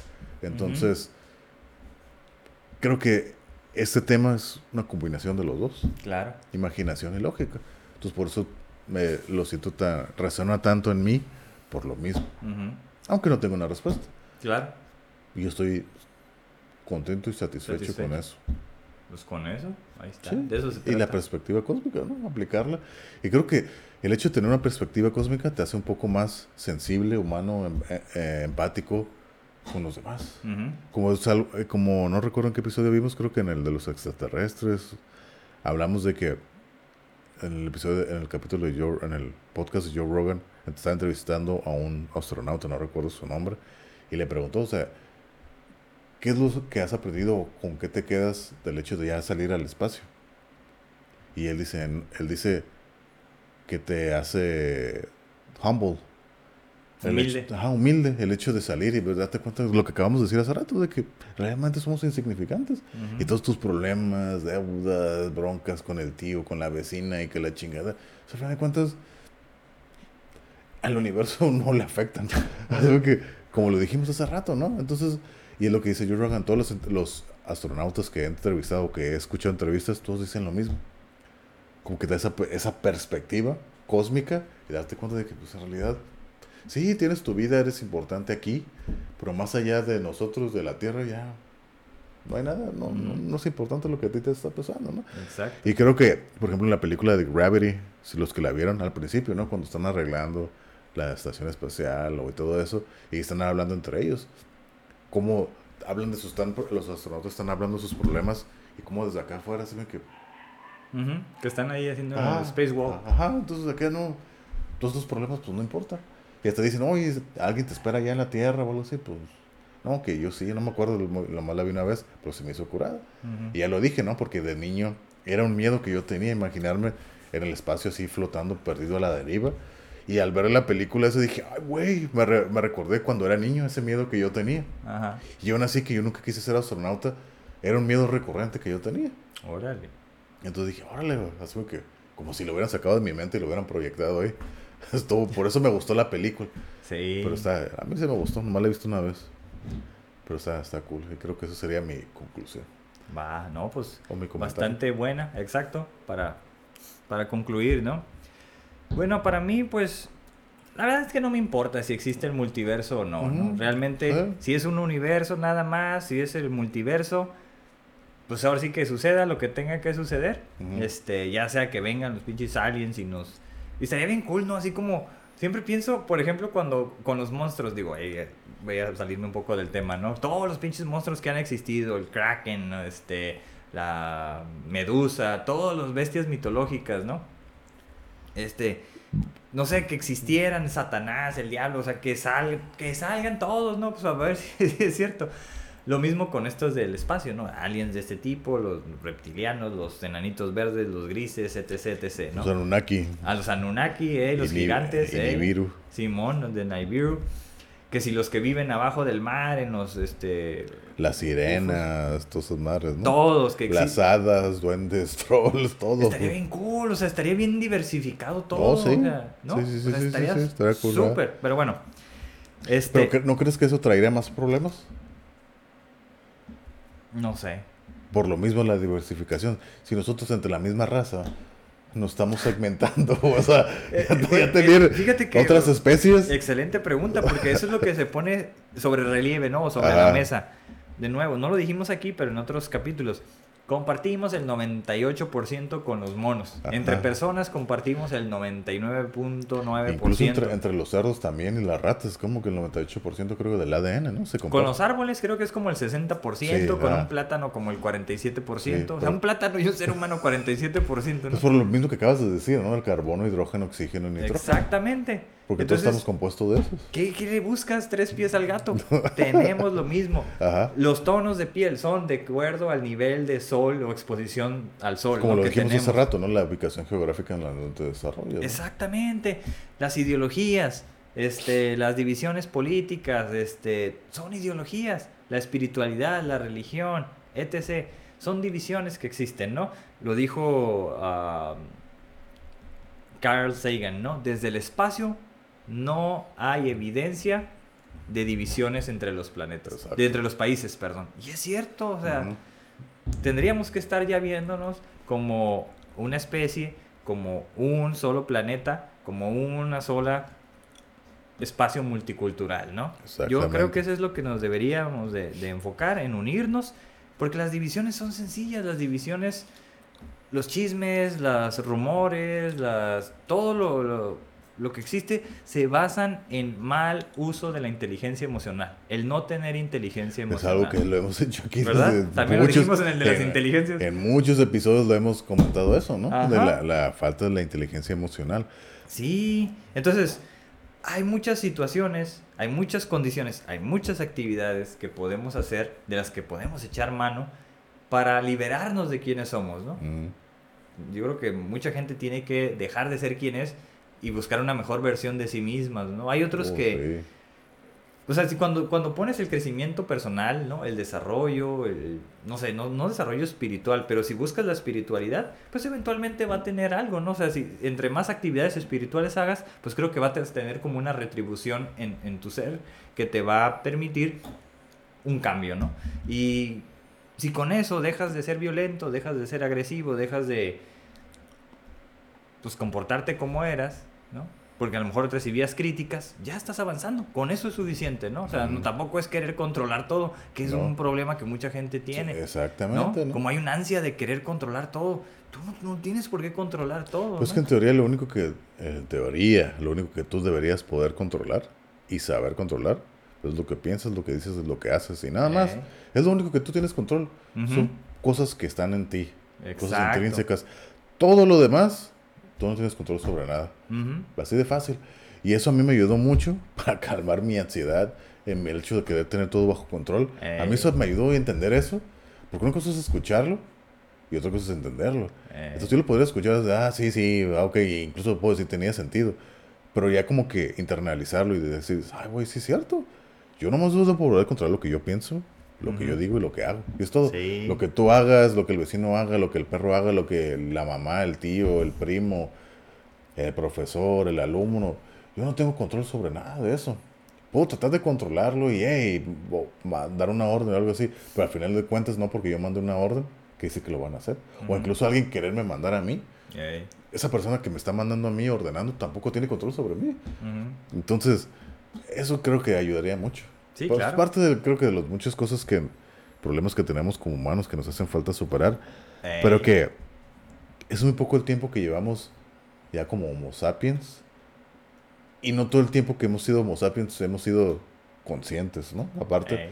eso es muy poco. el tie- Suena mucho, pero en realidad, en- como lo hemos dicho, ¿no? En el- la larga historia del universo, es muy poco. Oh, sí. Es muy poco. Un parpadeo Sí. y se me hace mucho. Sí, se- exactamente, se me hace mucho. Entonces yo creo que falta demasiado cambio y evolución interna, Sí, claro. no externa. Porque como yo lo he dicho muchas veces aquí y afuera, ¿no?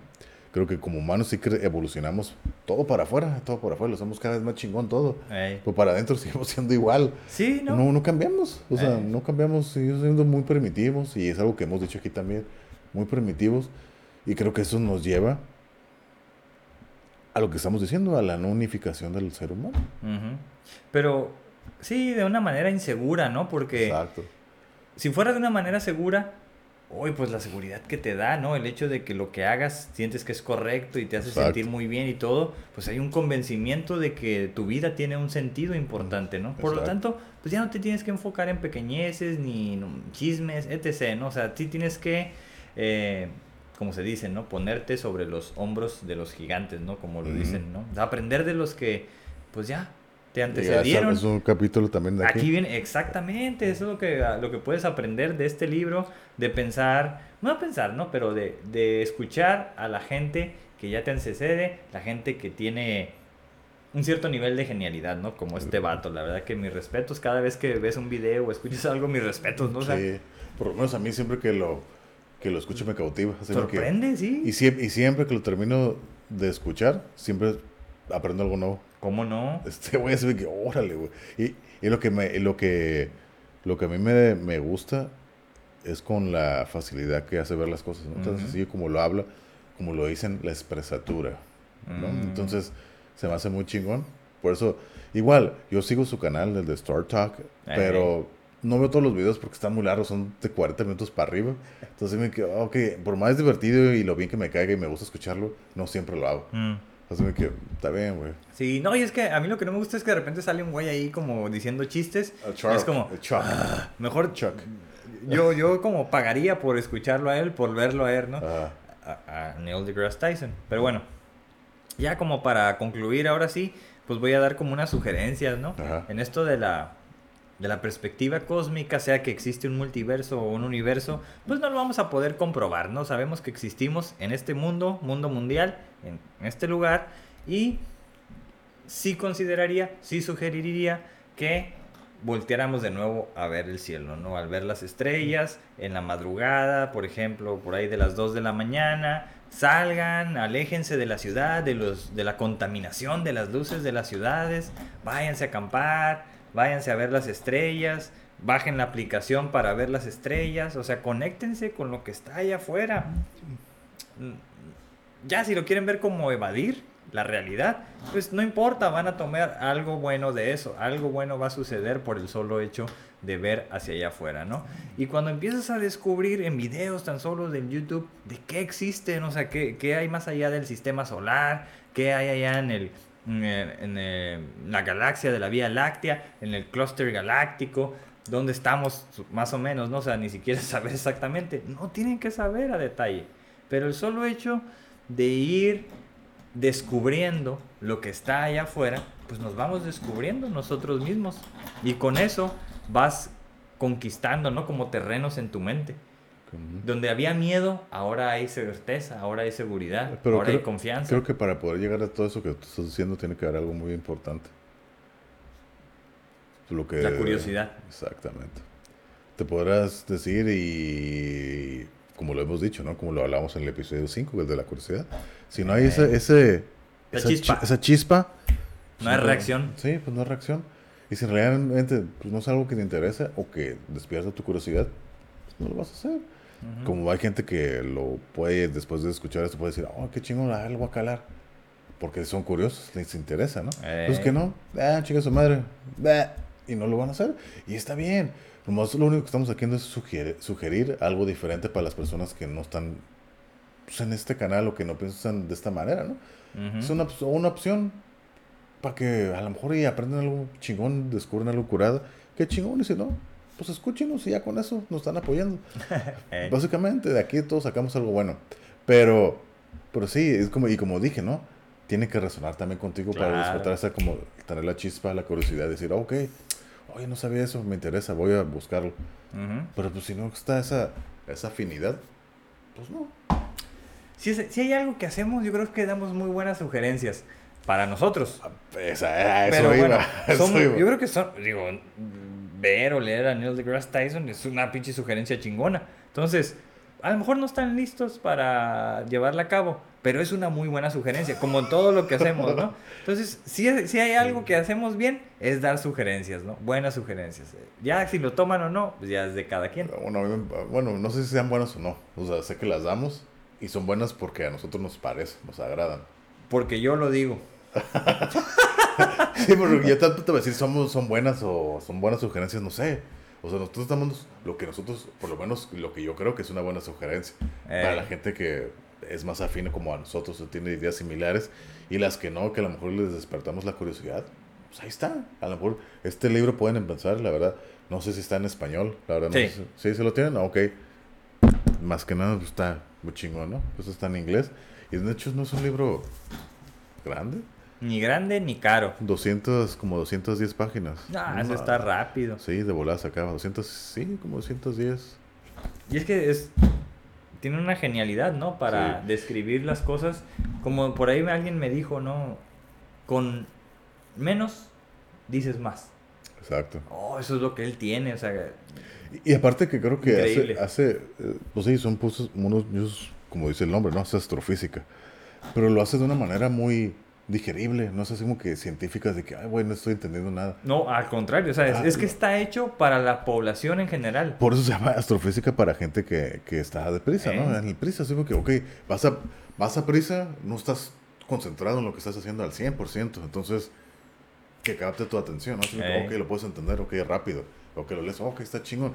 Y, lo, y los episodios, los capítulos no son grandes, mm. son 12 capítulos, pero como que van concisos, rápidos bien explicados y muy digeribles. Sí, Eso es lo que se me hace chingón del, del libro. A mí me gustó mucho.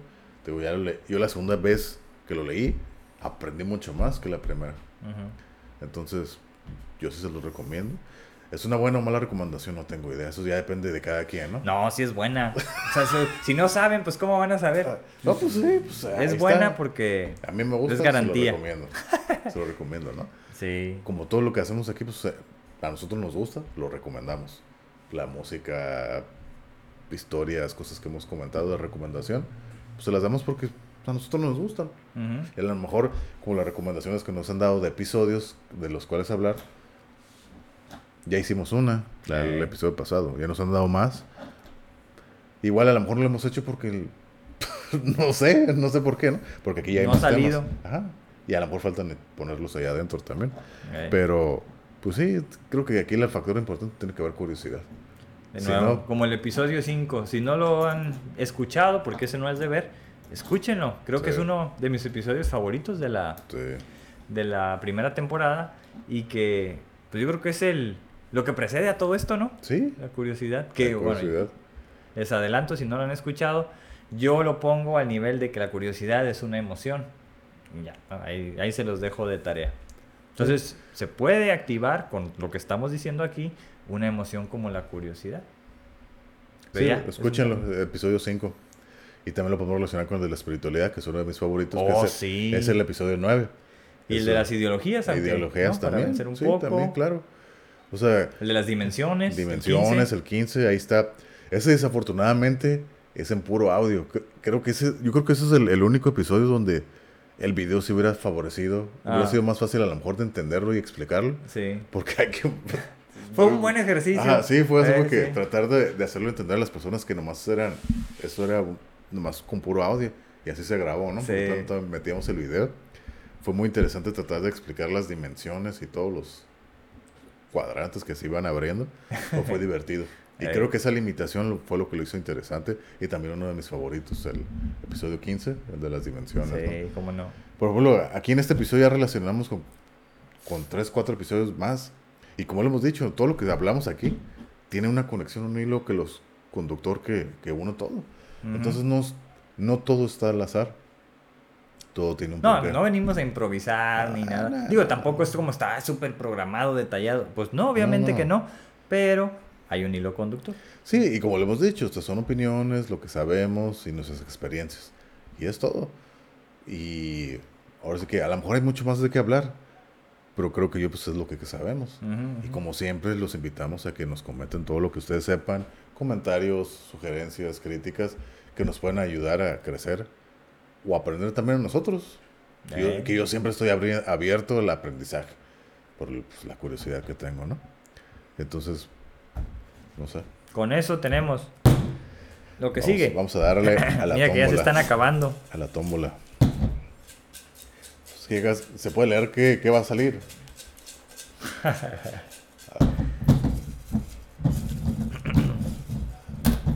Me gusta, me gusta así como cuando ya estamos en este nivel. ¿no? ¿Qué sigue? ¿Qué sigue? A ver. El Monkey Mind dice, ¿qué sigue? A ver si ya lo hablamos o qué. No, no te vi muy... Ay, yo pensé que habíamos sacado este. No, lo volvimos a meter. Ah, está bien, pues ya ahora sí, ya salió. Ok. Ok. Ya salió dos veces está bien. algo. El karma lo, lo señala. Ándale. El universo nos Pues lo sí. manda. Entonces ahora sí lo vamos a hablar este episodio. Ya no sabía la segunda vez que nos sale. Ahora sí ya lo vamos a abordar. Va, órale pues, ya está. Arrele. Pues ahí están. Pues, sería todo de mi Sí. parte. Pues sí, la mía también. ¿no? Esta fue una plática muy, creo que corta en- acerca del multiverso, de la perspectiva cósmica, nuestras opiniones, más que nada nuestro punto de vista. Y al final de cuentas, pues esto no tiene ninguna mm, verdad absoluta. Entonces, creo que es válido cualquier opinión. Sí, o sea, no porque ah, no existe el multiverso. Lo que dijimos este, ya no importa. Porque Ujú. está, al final está dentro del universo, ¿no? O sea, Ujú. pues este es nuestro, nuestro hogar, ¿no? sí, sí. ya lo del multiverso es como... Ah, todavía proyectado así exponencialmente, ¿no? Pero exactamente. entre que son peras y son manzanas, creo que lo que dijimos vale. ¿va? Exactamente. Pues ahí está. Bueno, pues eso fue todo. Entonces ya saben, si llegaron hasta aquí, suscríbanse, compartan, comenten, lo que quieran. Este, pues ahí los vemos, ahí los escuchamos. Les respondemos en la medida de lo posible. Y pues ya saben, ¿no? Esto fue el Vórtice de Curiosidad, episodio 29 de la temporada 2, el 11. Ujú. Así es. Pues ahí está. Ya vamos para el 30. Síganos, sigan apoyando. Muy agradecidos por el apoyo que tenemos. Y pues estamos en el próximo capítulo. Nos vemos. Sale. Hasta la próxima. Sale. Bye. Bye.